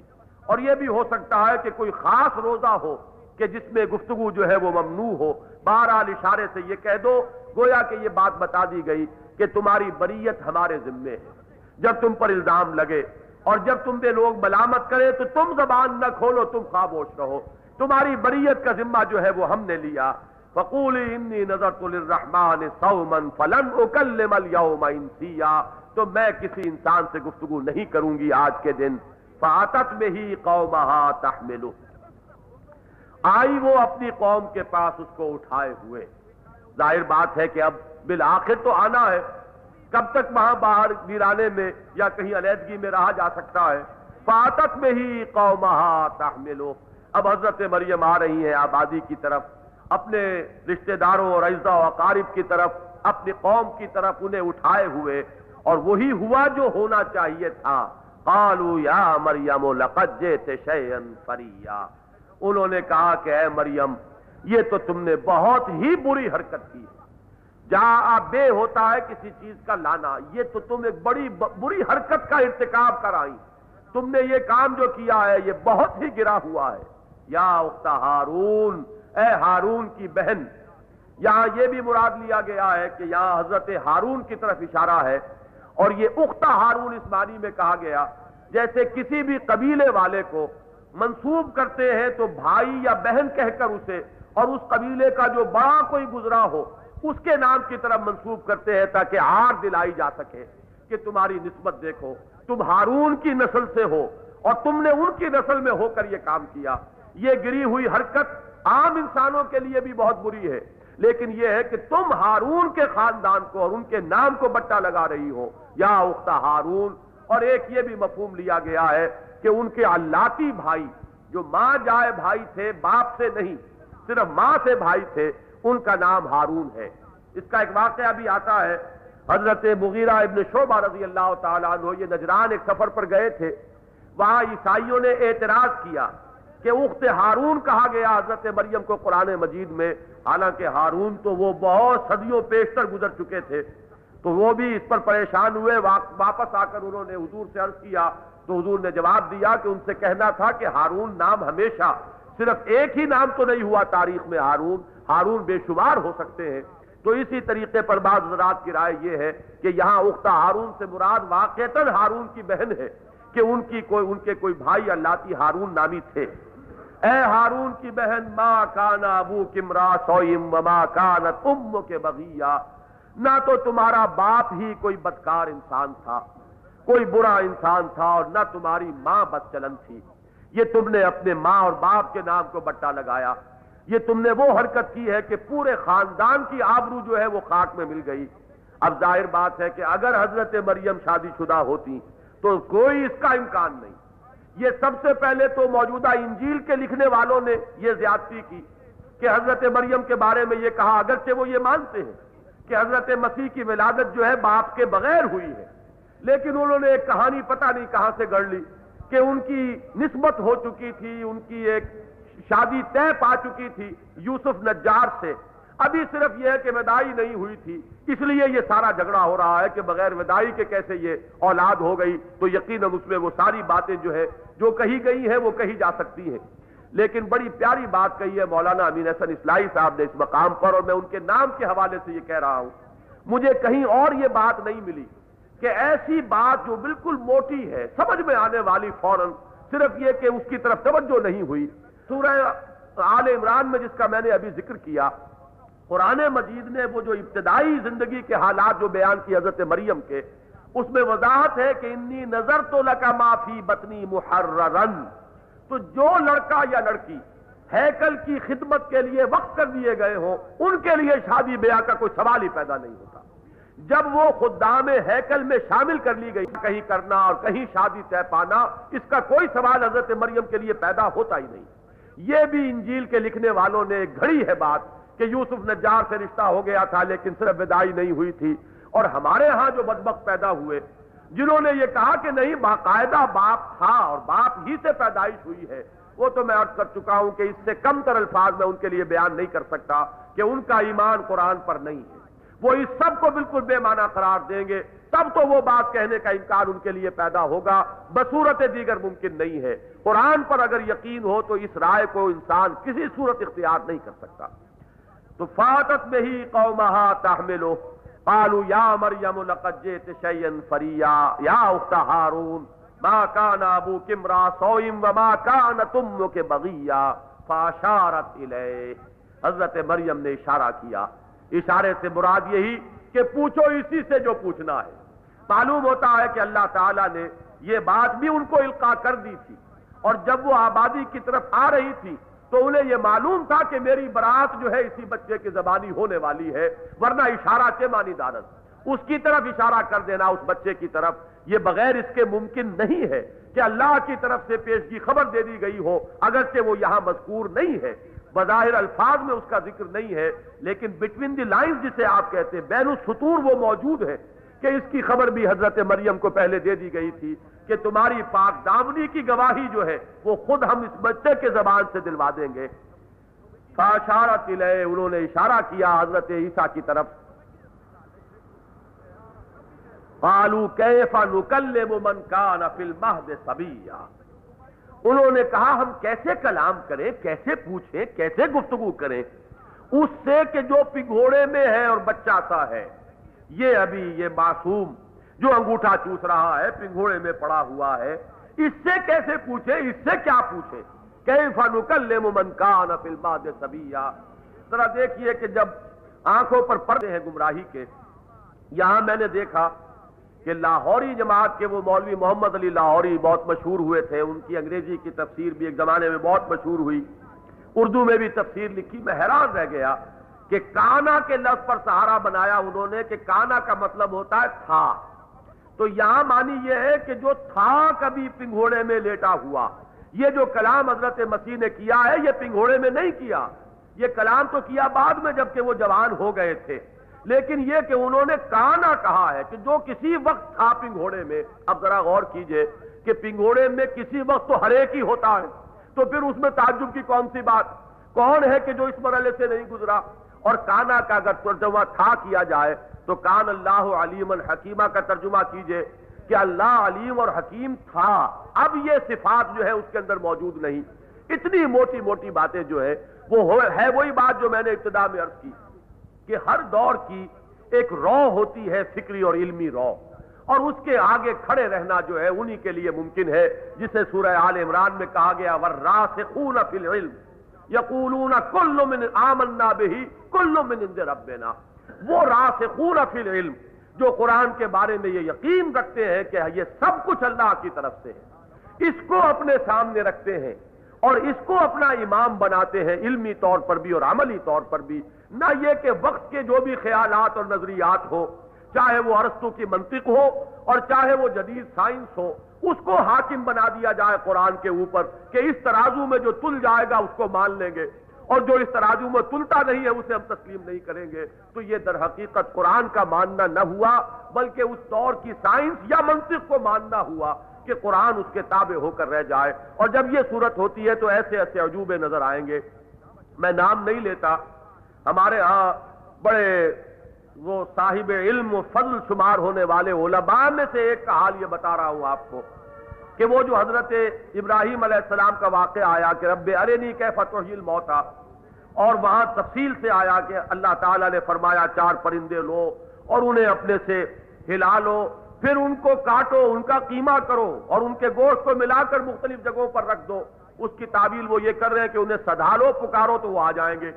تو اگر یہی بات وہاں پر مراد ہو تو سوچئے کہ اس میں کون سی تعجب کی بات؟ کس انسان کو معلوم نہیں کہ پرندے سد جاتے ہیں۔ اس کے لیے یہ اگر بات کہہ دی گئی ہوتی اور یہ سب کچھ ان سے کرایا نہ گیا ہوتا، تب بھی یہ بات ایسی ہے کہ جو ہر شخص کو معلوم ہے کہ بہت سے جانور ہیں کہ جن کو سدھا لیا جاتا ہے، وہ آپ کی آواز سنتے ہیں اور آ جاتے ہیں۔ اس میں کون سی دلیل ہوئی کہ مردہ کو زندہ کیا جا سکتا ہے؟ اور کون سا یہ ایسی نادر دلیل تھی کہ جس کے لیے خاص طور پر ان سے یہ سارا کام کرایا گیا ہو، لیکن یہ کہ وہی جو بات میں نے عرض کی، ہر دور کی ایک چھاپ ہوتی ہے اور وہ چھاپ اچھے اچھوں پر لگ جاتی ہے۔ حضرت مسیح علیہ السلام کے معاملے میں یہ گمراہی جو ہے، بہت شدت سے اس نے بہت اپنے پاؤں پھیلائے ہیں۔ اور ہمارے ہاں بہت سے پڑھے لکھے لوگ جو ہے وہ یہ ولادت مسیح چونکہ موجزہ تھا۔ رفع مسیح موجزہ ہے۔ نزول مسیح، یہ بھی ایک منفرد واقعہ ہے کہ جو ہوگا، ہو کر رہے گا۔ محمد الرسول اللہ صلی اللہ علیہ وسلم نے اس کی خبر دی ہے۔ لیکن وہ جو ذہن نیوٹن کی جو جو سائنس اور فزکس ہے، جن کے لیے وہ ہو کہ وہی ہے یہ آسمانی، اس میں کہیں کوئی کمی بیشی نہیں ہو سکتی۔ ان کے لیے یہ چیزیں جو ہے ناقابل قبول ہے اسی وجہ سے اس دور میں بہت سے لوگ ان چیزوں میں، بہت سی غلطیوں میں مبتلا ہو گئے ہیں۔ اس میں یہ بات جیسا کہ میں نے عرض کیا تھا ابتدا میں، اگر مان لی جائے کہ ولادت بغیر باپ کے ہوئی ہے، تو پھر تو ہر چیز کے ماننے کے لیے ذہن تیار ہو جائے گا۔ لیکن اگر یہیں پر ذہن قبول نہ کرے اور تعویل کرے، تو وہ اگلے مراحل تو اس سے زیادہ کٹھن ہے۔ پھر ان میں سے کن باتوں کو انسان مانے گا اور تسلیم کرے گا؟ یہی وجہ ہے کہ اس چیز کو ولادت مسیح علیہ السلام کے معاملے کو قرآن مجید نے اس قدر تفصیل کے ساتھ بیان کر دیا۔ قال انی عبداللہ، اب اللہ نے وہ گویائی عطا کی حضرت مسیح علیہ السلام کو، یکلم الناس فی المہد و کہلا، گود میں بھی اور پنگھوڑے میں بھی بولے گا اور پھر بڑا ہو کر بھی کلام کرے گا۔ تو یہ وہ پنگھوڑے کا کلام ہے۔ قال انی عبد اللہ انہوں نے کہا میں اللہ کا بندہ ہوں۔ یہاں نوٹ کیجیے، پہلی آیت میں ذکر و رحمت رب کا عبد زکریہ حضرت زکریہ بھی اللہ کے بندے، حضور بھی اللہ کے بندے۔ سبحان الذي اسرا بعبده ليلا من المسجد الحرام الى المسجد الاقصى الحمد للہ الذي انزل على عبده الكتاب ولم يجعل له عوجا۔ وہی عبدیت ہے جس کا کہ اقرار اور اعلان کر رہے ہیں حضرت مسیح علیہ السلام۔ انی عبداللہ۔ بس فرق صرف ذہن میں یہ رکھیے کہ نام کے عبداللہ بہت ہے اور نام کا عبداللہ بن جانا مشکل نہیں، آسان ہے۔ لیکن حقیقت عبداللہ بننا بہت مشکل تھا یہ ایک سجدہ جسے تو گرا سمجھتا ہے، ہزار سجدوں سے دیتا ہے آدمی کو نجات۔ ہزار غلامیوں سے انسان اپنے آپ کو آزاد کرائے، تب کہیں جا کر عبداللہ قرار پائے گا۔ ورنہ یہ ہے کہ عبد الدینار بھی ہے عبد الدرہم بھی ہے حضور نے فرمایا، تیسا عبد الدینار و عبد الدرہم ہلاک اور برباد ہو جائیں درہم و دینار کے بندے۔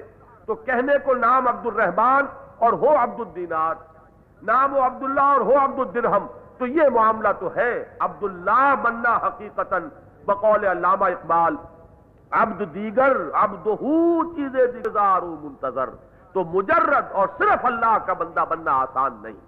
انی عبداللہ، آتانی الکتاب و جعلنی نبیہ اس نے مجھے کتاب عطا فرمائی اور مجھے نبی بنایا۔ اور یہاں سورہ آل عمران میں اس سے اگلی منزل کا ذکر کیا۔ رسولن الا بنی اسرائیل۔ حضرت یا علیہ السلام صرف نبی تھے، رسول نہیں تھے۔ اور حضرت حضرت عیسیٰ علیہ السلام نبی بھی تھے، رسول بھی تھے۔ یہاں صرف نبوت کا ذکر ہے۔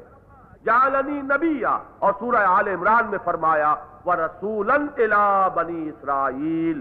وہ معین تھے بنی اسرائیل کی طرف۔ پیغام پر بنا کر بھیجے گئے تھے بنی اسرائیل کی طرف۔ کی نبوت کا اس بات ہے۔ اور سورہ آل عمران میں ان کا خاص طور پر سراہد کر دی گئی ہے کہ وہ رسول تھے، صرف نبی نہیں تھے۔ بجالنی مبارکن اے نما کن تو اور مجھے بابرکت بنایا ہے، برکت والا بنایا ہے۔ جہاں کہیں بھی میں ہوں واؤسانی بسلات و زکات مادم تو اور مجھے وسیعت کی ہے، تاکید کی ہے۔ نماز کی بھی اور زکات کی بھی۔ یہ دونوں اجزاء جو ہے ہر شریعت کا جز رہے۔ یہ دونوں عبادتیں جو ہے ہر شریعت میں شامل رہی ہیں۔ اگرچہ ظاہری شکل مختلف ہے، نماز ان کی کچھ اور ہوگی۔ یہ رکوع و سجود اور یہ ترتیب جو ہے ارکان سلاد کی، اور یہ اوقات پنجگانا جو ہے کہ سلو کمار آئے تو منہ نی اسلی پڑھو نماز اس طرح جیسے کہ مجھے دیکھتے ہو کہ میں نماز پڑھتا ہوں۔ لیکن یہ کہ سلاد جو ہے بنیادی طور پر وہ ہر آسمانی شریعت کا جزو لازم رہی اوسانی بسلاط و زکات اور زکات پر میں کار بند رہوں۔ اس کو لغوی معنی میں لیجیے تو تزکیہ، پاکی اختیار کرنا، ہر طرح کی گندگی سے جو روح اور جسم اور قلب، جس کو بھی لاحق ہو سکتی ہو، ان سے اپنے آپ کو بچانا، اور اس کے لیے عبادت جو خاص طور پر مالی عبادت جو ہے، جس کو زکات کہا گیا وہ بھی مراد لی جا سکتی ہے۔ اوسانی بسلاط و زکات مادم تو حیا و برم والدتی اور میں اپنی والدہ کا فرما بردار بھی ہوں۔ ان کے ساتھ حسن معاملت اور حسن معاشرت اختیار کرنے والا ہوں۔ اس کی خاص طور پر قرآن مجید سرات کر رہا ہے۔ انجیل میں حضرت مسیح علیہ السلام کا نقشہ یہ کھینچا گیا ہے کہ وہ بڑی گستاخی کے ساتھ اپنی والدہ حضرت مریم سے پیش آتے تھے۔ چنانچہ متی کی انجیل میں بھی ہے کہ ایک مرتبہ جبکہ اپنے حواریین کے درمیان حضرت مسیح علیہ السلام بیٹھے ہوئے تھے، تو کسی نے کہا کہ تمہاری ماں تم سے ملنے آئی ہے۔ تو اس وقت انہوں نے کہا کہ کون ہے میری ماں؟ میرے رشتہ دار کوئی نہیں، میرے تو رشتہ دار یہی ہے جو میرے پاس بیٹھے ہوئے ہیں۔ اور ایک اور موقع پر آیا ہے کہ ماں ہم کلام ہونا چاہتی تھی۔ تو حضرت مسیح نے یہ کہا، یہ بھی ان کی، ان کے الفاظ نقل کر رہا ہوں، ورنہ ہم نے یہ باور نہیں کر سکتے کہ اللہ کا جلیل القدر پیغمبر اپنی والدہ کے لیے، والدہ بھی حضرت مریم امہو صدیقہ، جو صدیقہ تھی ان کے لیے یہ الفاظ استعمال کرتا کہ اے عورت، تجھے مجھ سے کیا کام؟ یا مجھے تجھ سے کیا کام؟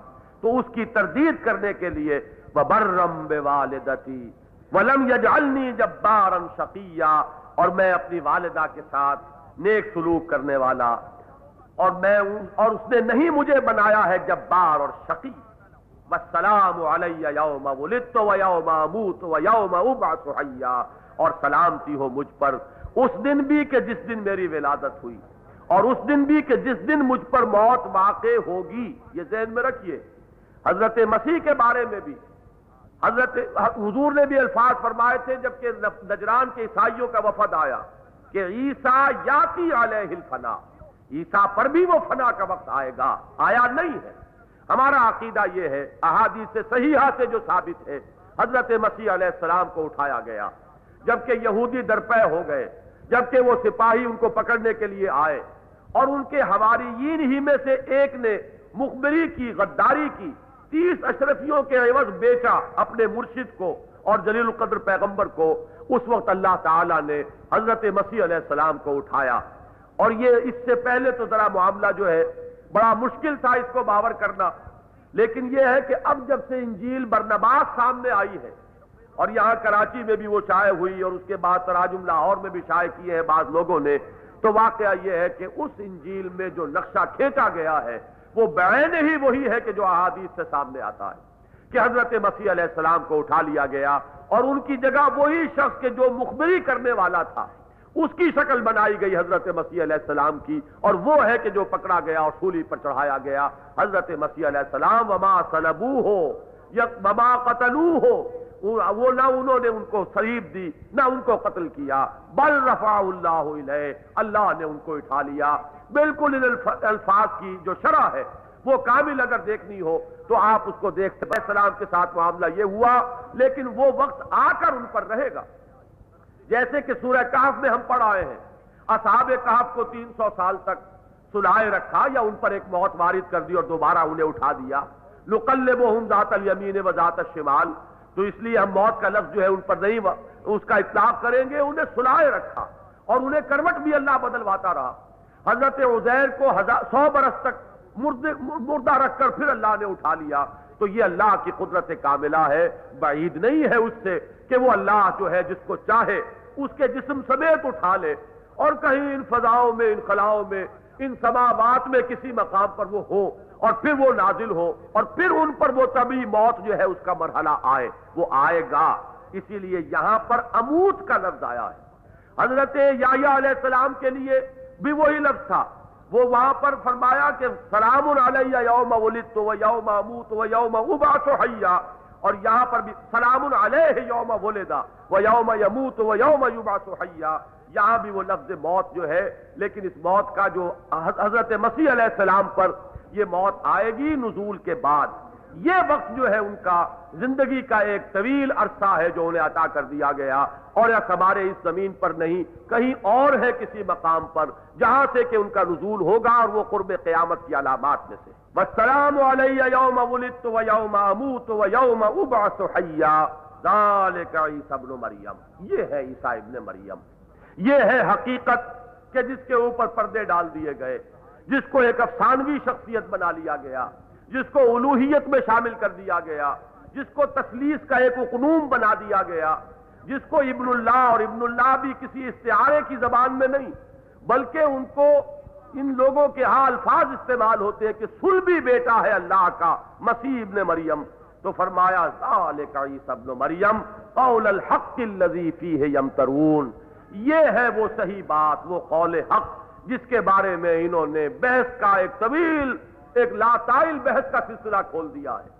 امترار بھی زبان میں کہتے ہیں، بکری کا دودھ بھی اس کے تھنوں کو مسلتے رہنا کہ کوئی اور اگر قطرہ ہو تو نکل آئے۔ تو اسی طریقے پر کسی معاملے کو ایک لاتائل بحث کا موضوع بنا لینا اور اس میں طرح طرح کی تفصیلات نکال لینا اور اس میں علم کلام کا ایک لمبا چوڑا تانا بانا بنا لینا، اس کو قرآن مجید نے تعبیر کیا، ذالک عیسی مریم، قول الحق الذي فيه يمترون یہ وہ قول حق ہے کہ جس میں انہوں نے خام خواہ کے مباحث نکال لیے ہیں اور خام خواہ سے اس کو ایک ایسا الجھا ہوا، ایک معمہ بنا کر رکھ دیا ہے کہ جس کو کوئی انسان سمجھ نہیں سکتا، تین میں ایک ایک میں تین، توحید بھی ہے تسلیس بھی ہے، خدا کا جز بھی ہے، وہ بشر بھی ہے اور ساتھ ہی خدا کے اس الوحیت میں بھی شامل ہے اور وہ ایک انسانی صورت میں آ کر سولی پر بھی چڑھ رہے ہیں، لیکن الوحیت ان سے کسی وقت بھی منفق نہیں ہوئی۔ طرح طرح کے مباحث کہ جس نے عیسائی مذہب کو ایک چیزتا بنا کر رکھ دیا کہ جو کسی طرح بھی ذہن میں آنے والی نہیں۔ قول الحق الذي فيه يمترون ما كان لله ان يتخذ من ولد سبحانه. اللہ کے شایان شان ہی یہ نہیں ہے کہ وہ کسی کو اپنا بیٹا بنائے. بیٹا بنانا شایان شان کیوں نہیں ہے اسے سمجھ لیجیے. اس لیے کہ بیٹے کی طلب ہوتی ہے اس میں جو خود فانی ہو. ہمارے اندر جو یہ ایک انتہائی شدید ایک دائیا ہمارا نام آگے چلے، ہماری نسل چلے، ہماری یاد باقی رہے یہ اولاد کی خواہش در حقیقت مبنی ہے اس چیز پر کہ ہمیں معلوم ہے کہ ہم نہیں ہوں گے۔ ہمیں معلوم ہے کہ ہمارے لیے بقا اور دوام نہیں ہے۔ لیکن وہ جو بقا اور دوام کی ایک خواہش ہے طبیعت میں، اس کو انسان گویا کہ اس طرح پورا کرتا ہے کہ میں نہیں ہوں گا، میرا نام ہوگا، میری نسل چلے گی۔ کوئی میرے نام کو زندہ رکھنے والا ہوگا۔ اللہ جو خود قائم و دائم ہے، جس کے لیے کوئی فنا نہیں ہے۔ ما کان اللہ والا دن اللہ کے تو شایان شان ہی نہیں ہے۔ اگر خود اس کے لیے کوئی فنا کا سوال ہو، تو پھر بیٹے کا بھی کوئی سوال پیدا ہوگا۔ لیکن اگر وہ بذات ہی قائم و دائم ہے، الحی القیوم ہے، اللہ لا الہ الا هو الحی القیوم، تو اس کی تو شایان شان ہی نہیں کہ کسی کو بیٹا بنائے۔ ما کان للہ ان يتخذ من ولد سبحانہ۔ وہ اس سے پاک ہے، بلند و برتر ہے۔ آلہ اور عرفہ ہے، منزہ ہے، پاک ہے۔ اذا قضا امرا فانما يقول له كن فيكون اور اس کی شان یہ ہے کہ جب وہ کسی معاملے کا فیصلہ کرتا ہے، کوئی چیز اس کی حکمت بالغہ میں طے پاتی ہے کہ اس کو ہونا چاہیے، تو مجرد اس کا کہنا کافی ہے کہ کن فیکون اور وہ ہو جاتی ہے۔ یہ ہے وہ نقطے کی بات کہ حضرت مسیح کی پیدائش میں وہ جو سلسلہ ایک اسباب ہے، اس میں سے صرف ایک کڑی موجود نہیں ہے۔ باپ نہیں ہے۔ باپ کے بغیر ماں ہے۔ استقرائے حمل ہوا ہے۔ ولادت کا مرحلہ ہوا ہے۔ حمل کا پورا عرصہ بیتا ہے۔ جیسا کہ نجران کے عیسائیوں سے بھی حضور نے فرمایا تھا کہ الستم تالمون کما تحمل المرا کیا تم نہیں جانتے اس بات کو کہ عیسیٰ کو اسی طرح ان کی والدہ نے اٹھایا؟ جیسے کہ ہر ماں اپنے بچے کو اٹھاتی ہے اپنے پیٹ میں، گویا کہ وہ تمام بشریت کے لوازم موجود ہیں۔ اسی طریقے سے وضع حمل ہوا۔ فرق صرف یہ ہے کہ وہ سلسلہ اسباب کی جو ایک چین ہے، جو اس کی ایک زنجیر ہے، اس میں سے ایک کڑی نہیں ہے۔ اور اس کڑی کی جگہ اللہ کا کلمہ کن ہے۔ اللہ کا اختیار خصوصی جو ہے، اس نے اس کڑی کی جگہ لی ہے۔ اسی لیے کلمت اللہ کہا گیا، یہ اللہ کا ایک کلمہ ہے۔ ویسے تو ہر شے جو اس کائنات میں ہے وہ اللہ کا کلمہ ہے۔ سورہ کہف کی آخری آیت یہی تو تھی۔ آخری آیت سے ایک آیت پہلے کہ اس کائنات میں سب کچھ یہ کلمات الہیہ ہی کا تو ظہور ہے۔ اس کائنات میں تم تشویح سے سمجھایا لو کان البحر میں داد کلمات ربی، لنفد البحر قبل ان تنفد کلمات ربی، ولو جینا بمثلہ مددا۔ کلمات الہیہ ہی کا تو ظہور ہے جو اس کائنات میں ہر چہار طرف ہے۔ اور تمام روئے زمین کے درختوں سے اگر قلم بنا لیے جائیں اور روئے زمین پر جتنا پانی ہے سمندروں میں ان کو سیاہی بنا لیا جائے، تو کلمات الہیہ جو ہے وہ ختم نہیں ہوں گے، سیاہی ختم ہو جائے گی۔ اور ایک جگہ آیا ہے کہ سات سمندر کر لیے جائیں ان کو، سات گنا بھی سیاہی ہو جائے اور تمام جو ہے اقلام بنا لیے جائیں۔ شجرت جتنے بھی زمین میں ہے، تب بھی اللہ کے کلمات لکھے نہیں جا سکتے۔ ہر شے جو ہے کلمہ کن کا ظہور ہے۔ یہاں یہ ہے کہ حضرت مسیح علیہ السلام کے اس ولادت کے سلسلے میں ایک کڑی کی جگہ اللہ کا کلمہ کن آیا، اس لیے ان کو کہہ دیا گیا کلمت اللہ، وہ اللہ کا ایک کلمہ ہے۔ ما كان لله ان يتخذ من ولد سبحانه اذا قضى امرا فانما يقول له كن فيكون وان الله ربي وربكم فاعبدوا یہ بھی ہو سکتا ہے کہ ابعث و حیا کے پر حضرت مسیح کا کلام جو ہے درمیان میں اس کا سلسلہ ذرا روک کر اللہ کی طرف سے ایک بات آئی اور پھر حضرت مسیح کا کلام جو ہے آگے چل رہا ہے۔ اور یہ بھی ہو سکتا ہے کہ یہ جو اب کلام ہے، یہ خود نبی اکرم صلی اللہ علیہ وسلم کی زبان مبارک سے کہا جا رہا ہے۔ ان اللہ ربی و ربکم۔ اے لوگو، مغالطوں سے بچو، گمراہی سے اپنا دامن بچاؤ۔ اللہ ایک ہی ہے جو میرا بھی رب ہے اور تمہارا بھی رب ہے۔ اور وہ تنہا ہے، اس کے ساتھ کوئی شریک نہیں۔ کوئی اس کی الوحیت میں ساجی نہیں۔ کوئی اس کی ذات میں شریک نہیں، کوئی اس کی صفات میں اس کا ضد اور ند اور ہم پلہ نہیں۔ اور کوئی اس کے مد مقابل نہیں۔ فابدو بس اسی کی بندگی کو لازم ٹھہراؤ۔ اسی کی عبادت کرو، اسی کی اطاعت کو اپنے اوپر لازم ٹھہراؤ۔ اسی کی محبت جو ہے، اسے اپنی زندگی کا مقصود بناؤ۔ اسی کی رضا کا حصول۔ اپنی زندگی کا نصب العین بناؤ۔ اب یہاں لفظ عبادت اپنے پورے مفہوم کے ساتھ ساتھ میں رکھیے، جس پر متعدد مرتبہ گفتگو ہو چکی ہے کہ صرف نماز، روزہ، عبادت نہیں، اطاعت کلی، جو محبت خداوندی سے سرشار ہو کر کی جا رہی ہو، وہ ہے عبادت۔ ان اللہ ربی و ربکم، میرا ربی اللہ، تمہارا ربی اللہ۔ وہی پالن ہار ہے، وہی پروردگار ہے، وہ واحد ہے۔ اس کے ساتھ کوئی شریک نہیں۔ عبادت بھی اسی کی کرو فابدو ہاضا سرات مستقیم، یہ ہے سیدھا راستہ۔ اس میں جو بھی پگڈنڈی ادھر ادھر نکل جائے گی، وہ کجی کی طرف لے جانے والی اور بالآخر جہنم تک پہنچانے والی ہے۔ یہ ہے توحید کی شاہراہ، یہ ہے سرات مستقیم، یہ ہے سواد سبیل کہ جو بالآخر کامرانی سے ہم کنار کرنے والی ہے۔ فختلف الحضاب من بینہم۔ لیکن جماعتوں نے گروہوں نے، فرقوں نے اختلاف کیا آپس میں۔ حضرت مسیح علیہ السلام کے رفع آسمانی کے بعد ان کے ہاں جماعتیں پیدا ہو گئی فرقہ بندی پیدا ہو گئی، گروہوں میں منقسم ہو گئے۔ ان کے جو خلیفہ ہیں شمعون، وہ تھے کہ جو صحیح تھے ان کے دین پر۔ ان کے پیروکار جو ہیں وہ رفتہ رفتہ کم ہوتے چلے گئے۔ آ، حضور کی بےست کے زمانے تک تو پھر بھی کچھ نہ کچھ آثار ابھی باقی تھے۔ یہی وجہ ہے کہ حضرت نجاشی کو کوئی دیر نہیں لگی۔ فوراً انہوں نے پہچانا اور تنکا اٹھا کر کہا کہ مسیح کی جو حقیقت ان آیات میں بیان ہوئی ہے، مسیح اس سے تنکا بھر بھی زائد نہیں۔ لیکن بدبختی یہ کہ سینٹ پال نے جب لبادہ اوڑا ہے مسیحیت کا اور اس نے جو مسیحیت کو کا حلیہ بگاڑا ہے، تو اس کے بعد سے پھر الوحیت اور تسلیس اور ایک گورک دھندا بنا کر رکھ دیا گیا۔ اور پھر اس پال کے ماننے والوں میں بھی جتنے فرقے بنے ہیں، جتنا ان کا علم کلام، بڑے بڑے مسائل حضرت مسیح علیہ السلام خدائی میں بھی شامل اور بندگی میں بھی شامل۔ اب اس کو واضح کرو۔ اب اس کے لیے دلائل دو۔ اس کے لیے علم کلام کا ایک تومار ان کے ہاں بن گیا۔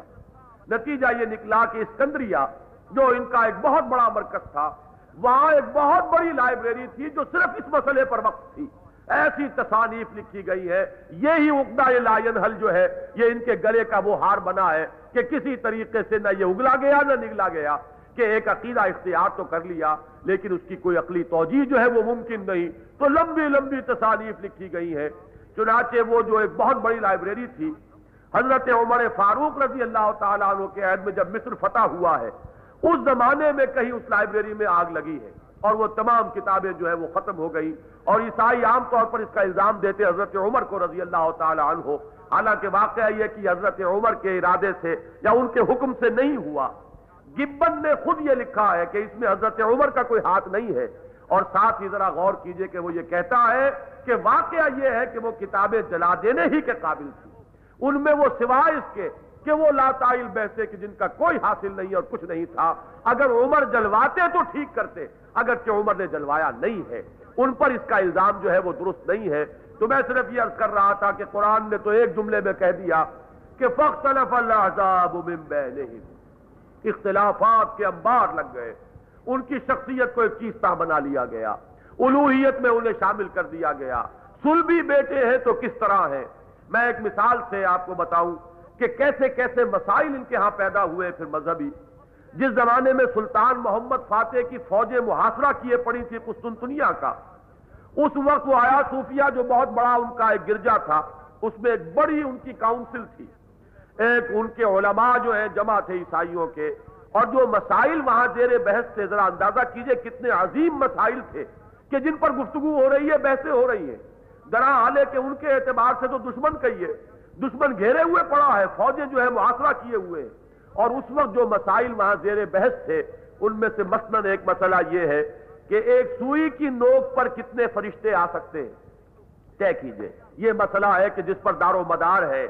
دین کا مذہب کا اور ایک بہت بڑا اس سے بھی عظیم الشان مسئلہ یہ کہ آیا حضرت مسیح کی ولادت کے بعد بھی حضرت مریم جو ہے وہ ورجن رہ گئی اور ان کی ورجینٹی برقرار رہی۔ ذرا حال ہے کہ ان کی ولادت حضرت مسیح کی ہو چکی ہے۔ اب مسئلہ ہے اس مسئلے کے اوپر بڑے دھواں دھار آپ اندازہ کیجیے، تقریریں ہو رہی ہوں گی۔ یہ ان کی ہائی کاؤنسل ہے مذہبی مسائل پر جو بیٹھی ہوئی ہے اور دنیا کو حالات جو ہیں ان سے اس درجے نگاہیں جو ہے وہ ایک دوسرے سے ہٹ گئی ہے حالات و واقعات سے کہ انہیں نظر نہیں آ رہا کہ دشمن پڑا ہوا ہے چاروں طرف شہر کو گھیرے ہوئے۔ بالکل جو حال ہمارا ہے اس وقت۔ نور اور بشر کا مسئلہ حل نہیں ہو سکتا۔ کفر پھیل رہا ہے، شرک پھیل رہا ہے۔ بدعات کا طوفان ہے۔ اخلاق کا دیوالا نکل گیا ہے۔ جنسی آوارگی اپنی انتہا کو پہنچی ہوئی ہے۔ کمائی کے اندر حلال جو ہے وہ ڈھونڈے سے تلاش کرو تو نہیں مل رہا۔ یہ ساری چیزیں نظر نہیں آ رہی۔ مسائل اگر ہے تو یہ کہ نور اور بشر کا مسئلہ، اور حاضر و ناظر کا مسئلہ، اور رفع دین کا مسئلہ، اور آمین بالجہر کا مسئلہ، تو ہلاکت اور بربادی اور تباہی ہے۔ ویل کا لفظی ترجمہ ہے ہلاکت، بربادی۔ ویسے بعض روایات سے معلوم ہوتا ہے کہ یہ جہنم کی ایک ایسی وادی کا نام بھی ہے کہ جس سے خود جہنم پناہ مانگتی ہے۔ شدید ترین جہاں عذاب کی کیفیت ہوگی تو اس کی گویا کہ خوشخبری اور بشارت دی جا رہی ہے۔ فَوَيْلُ لِلَّذِينَ كَفَرُوا مِن مَشْهَدِ يَوْمٍ عَظِيمٍ۔ مشہد یہاں شہادت سے اس میں ظرف آیا ہے۔ یا یہ مصدر کے طور پر استعمال ہوا ہے۔ وہ ایک مشہد حاضر ہونے کی جگہ جہاں شہادتیں دی جائیں گی، جہاں انبیاء آئیں گے اور شہداء آئیں گے، جہاں ہر نبی کھڑا ہوگا گواہی دینے کے لیے، جس کو کہ سورہ نساء میں کہا وَكَيْفَ إِذَا جِئْنَا مِن كُلِّ أُمَّةٍ بِشَهِيدٍ وَجِئْنَا بِكَ عَلَى هَؤُلَاءِ شَهِيدًا اس روز کیا حال ہوگا جبکہ ہم ہر قوم پر ایک گواہ کھڑا کریں گے اور اے نبی آپ کو کھڑا کریں گے ان پر گواہ بنا کر تو وہ وقت ہے عدالت اخروی کا جس میں ٹیسٹیفائی کریں گے انبیاء اور رسول اور شہداء کہ حق یہ تھا جو ہم نے پیش کیا اور انہوں نے جو کچھ کہا ہے اس کی ذمہ داری ان پر ہے انہوں نے جو غلط نظریات ایجاد کیے اور عقائد گھڑ لیے، ان کی ذمہ داری ہم پر نہیں۔ جس کا نقشہ کھینچا گیا سورہ معاہدہ میں کہ اللہ تعالیٰ پوچھیں گے حضرت مسیح ابن مریم سے کہ اے مسیح ابن مریم آنتا قلتا للناس اتخذونی و امی الہین من دون اللہ۔ کیا تم نے کہا تھا لوگوں سے کہ مجھے اور میری ماں کو معبود بنا لینا اللہ کے سوا؟ اس وقت حضرت مسیح برات کا اظہار کریں گے، پروردگار، اگر میں نے کہا ہوتا تو تیرے علم میں ہوتا۔ اور میں نے تو نہیں کہا انہیں، مگر وہی جس کا کہ تو نے مجھے حکم دیا تھا، اور وہ وہی یہی یہی کہ اللہ ربی و ربکم فعبدو اللہ ہی میرا بھی رب ہے اور تمہارا بھی۔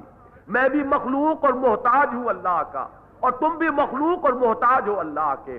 پرستش کے قابل وہی ہے، وہی ذات واحد عبادت کے لائق، زبان اور دل کی شہادت کے لائق۔ تو میری دعوت تو وہی تھی، وہ ہے مشہد یوم عظیم۔ اس بڑے دن جبکہ مقدمات فیصل ہوں گے، جیسا کہ سورہ زمر میں فرمایا وہ اشرقت الردو بے نور رب وہ وز الکتاب و جی اب نبی و شہدا وہ قد اب بالحق وہم لا یظلمون اس روز جبکہ وہ میدان حشر کا نقشہ کھینچا گیا، لوگوں، لوگ کھڑے ہوں گے حساب کے لیے، آمال نامہ لا کر رکھ دیا جائے گا۔ انبیاء اور گواہ کھڑے کیے جائیں گے اور معاملات چکا دیے جائیں گے حق کے ساتھ اور کسی پر کوئی ظلم نہیں ہوگا۔ اس روز ہلاکت اور بربادی اور تباہی ہے، جو منتظر ہے ان کی۔ فویل للذین کفروا من مشہد یوم عظیم اسمع بہم وابصر یوم یاتوننا یہ اندازہ یہ عربی زبان میں کسی چیز پر تعجب کے لیے یہ ایک اسلوب ہے۔ اسمع بہم وابصر کتنی ان کی سماعت اس وقت جاگ رہی ہوگی۔ کتنے یہ سب یہ دانا و بینا بن جائیں گے۔ کتنی ان کی سماعت اس وقت ہوگی اور کتنی ہی ان کی بسارت تیز ہو جائے گی اس دن۔ لیکن آج کے دن، لاکن الظالمون اليوم فی ضلال مبین۔ آج یہ اندھے ہو کر بھٹک رہے ہیں ادھر ادھر۔ آج انہیں وہ سرات مستقیم نظر نہیں آ رہا۔ وہ سواد سبیل ان کی نگاہوں سے اوجل ہے۔ لیکن اس روز ان کی ساری جسے آپ اپنے محاورے میں کہیں گے کہ چودہ طبق روشن ہو جائیں گے، حقائق منکشف ہوں گے۔ جیسا کہ سورہ قاف میں فرمایا گیا کہ لقد کن تفی غفلت من حاضا فکشفنا ان کا غطاق فبصر کل یوم حدید۔ تمہاری نگاہوں پر پردے پڑے ہوئے تھے۔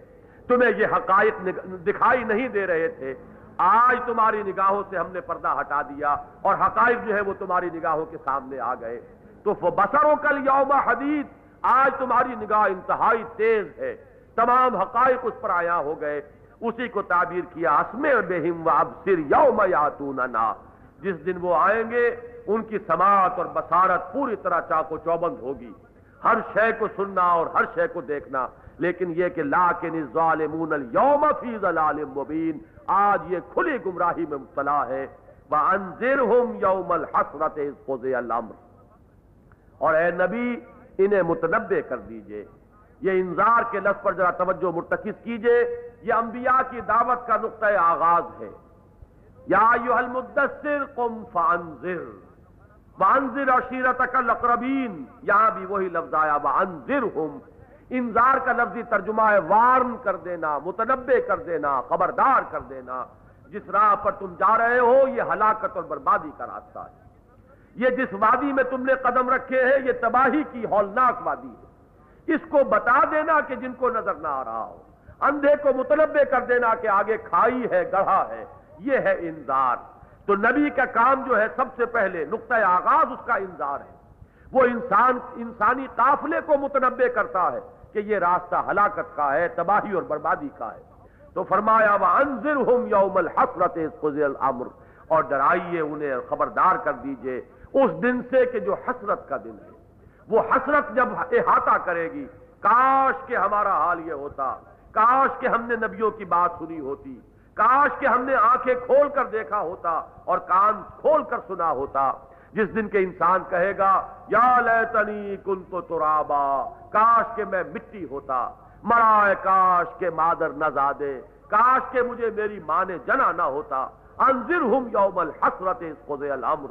انہیں خبردار کر دیجیے اس دن سے کہ جس دن تمام معاملات کا فیصلہ ہو جائے گا۔ وہ فی غفلت لیکن فی الحق، فی الحال اور فی الوقت یہ غفلت میں ہے۔ غفلت کے پردے جو ہیں ان کے دلوں پر پڑے ہوئے ہیں۔ وہ لا یومنون اور یہ بات مان کر نہیں دے رہے۔ انا نحن نرس الارض ومن علیہا اس بحث کے اختتام پر یہ بڑی ایک جامع آیت آ رہی ہے۔ اللہ کی وہ شان جو ہے، شان استغنا۔ انا نحن نرس الارض ومن علیہا یہ زمین اور جو کچھ اس پر ہے، اس کے وارث حقیقی ہم ہی ہیں۔ بالآخر یہ سب کچھ یہ ملکیت ہماری اور بالآخر یہ ہمارے ہی لیے رہ جانے والا ہے۔ بَإِلَيْنَا يُرْجَعُونَ اور بالآخر ان سب کو ہماری ہی طرف لوٹ کر آنا ہے۔ اور پھر یہ محاسبہ جو ہے، اسے فیس کرنا ہوگا جواب دہی کرنی ہوگی۔ یہ ہیں وہ دو رکوع سورہ مبارکہ کے، جن میں حضرت مسیح علیہ السلام کی شخصیت، جو اس کی اصل حقیقت ہے، اس کو واضح کر دیا گیا۔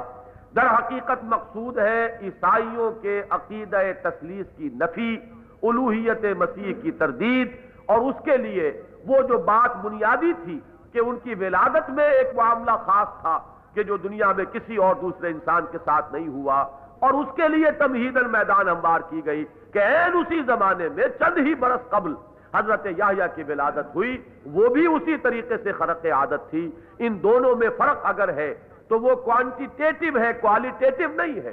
یہ کمیت کا فرق ہے، کیفیت کا فرق نہیں ہے. قدرت خدا بندی سے نہ وہ بعید نہ یہ بعید. اور جیسا کہ میں نے عرض کیا، یہ وہ بنیادی بات ہے کہ اگر ذہن میں بیٹھ جائے تو نہ رفع آسمانی میں کوئی تعجب ہے، نہ نزول مسیح کے اندر کوئی تعجب ہے. لیکن اگر یہی کڑوی گولی حلق سے نہیں اترتی، تو ظاہر بات ہے کہ نہ رفع مسیح کا معاملہ انسان کے ذہن میں آ سکتا ہے اور نہ نزول مسیح کا معاملہ ذہن میں آ سکتا ہے. اسی لیے اس کلیدی مسئلے کو قرآن مجید نے اس شر و بس کے ساتھ بیان کر دیا اور باقی چیزوں کو اجمالن بیان کیا ہے۔ سورہ آل عمران، سورہ نساء، سورہ معاہدہ میں وہ مباحث آئے ہیں، لیکن اجمالن آئے ہیں۔ اجمالن آنے کی وجہ سے اس میں کچھ اختلاف رائے کی گنجائش پیدا ہو گئی۔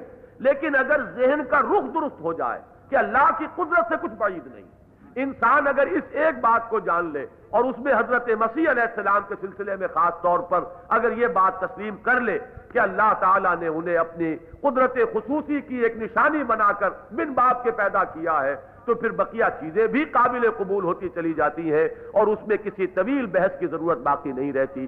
بارک اللہ علی ولکم فی القرآن العظیم و نفانی ویاکم بالآیات والذکر الحکیم۔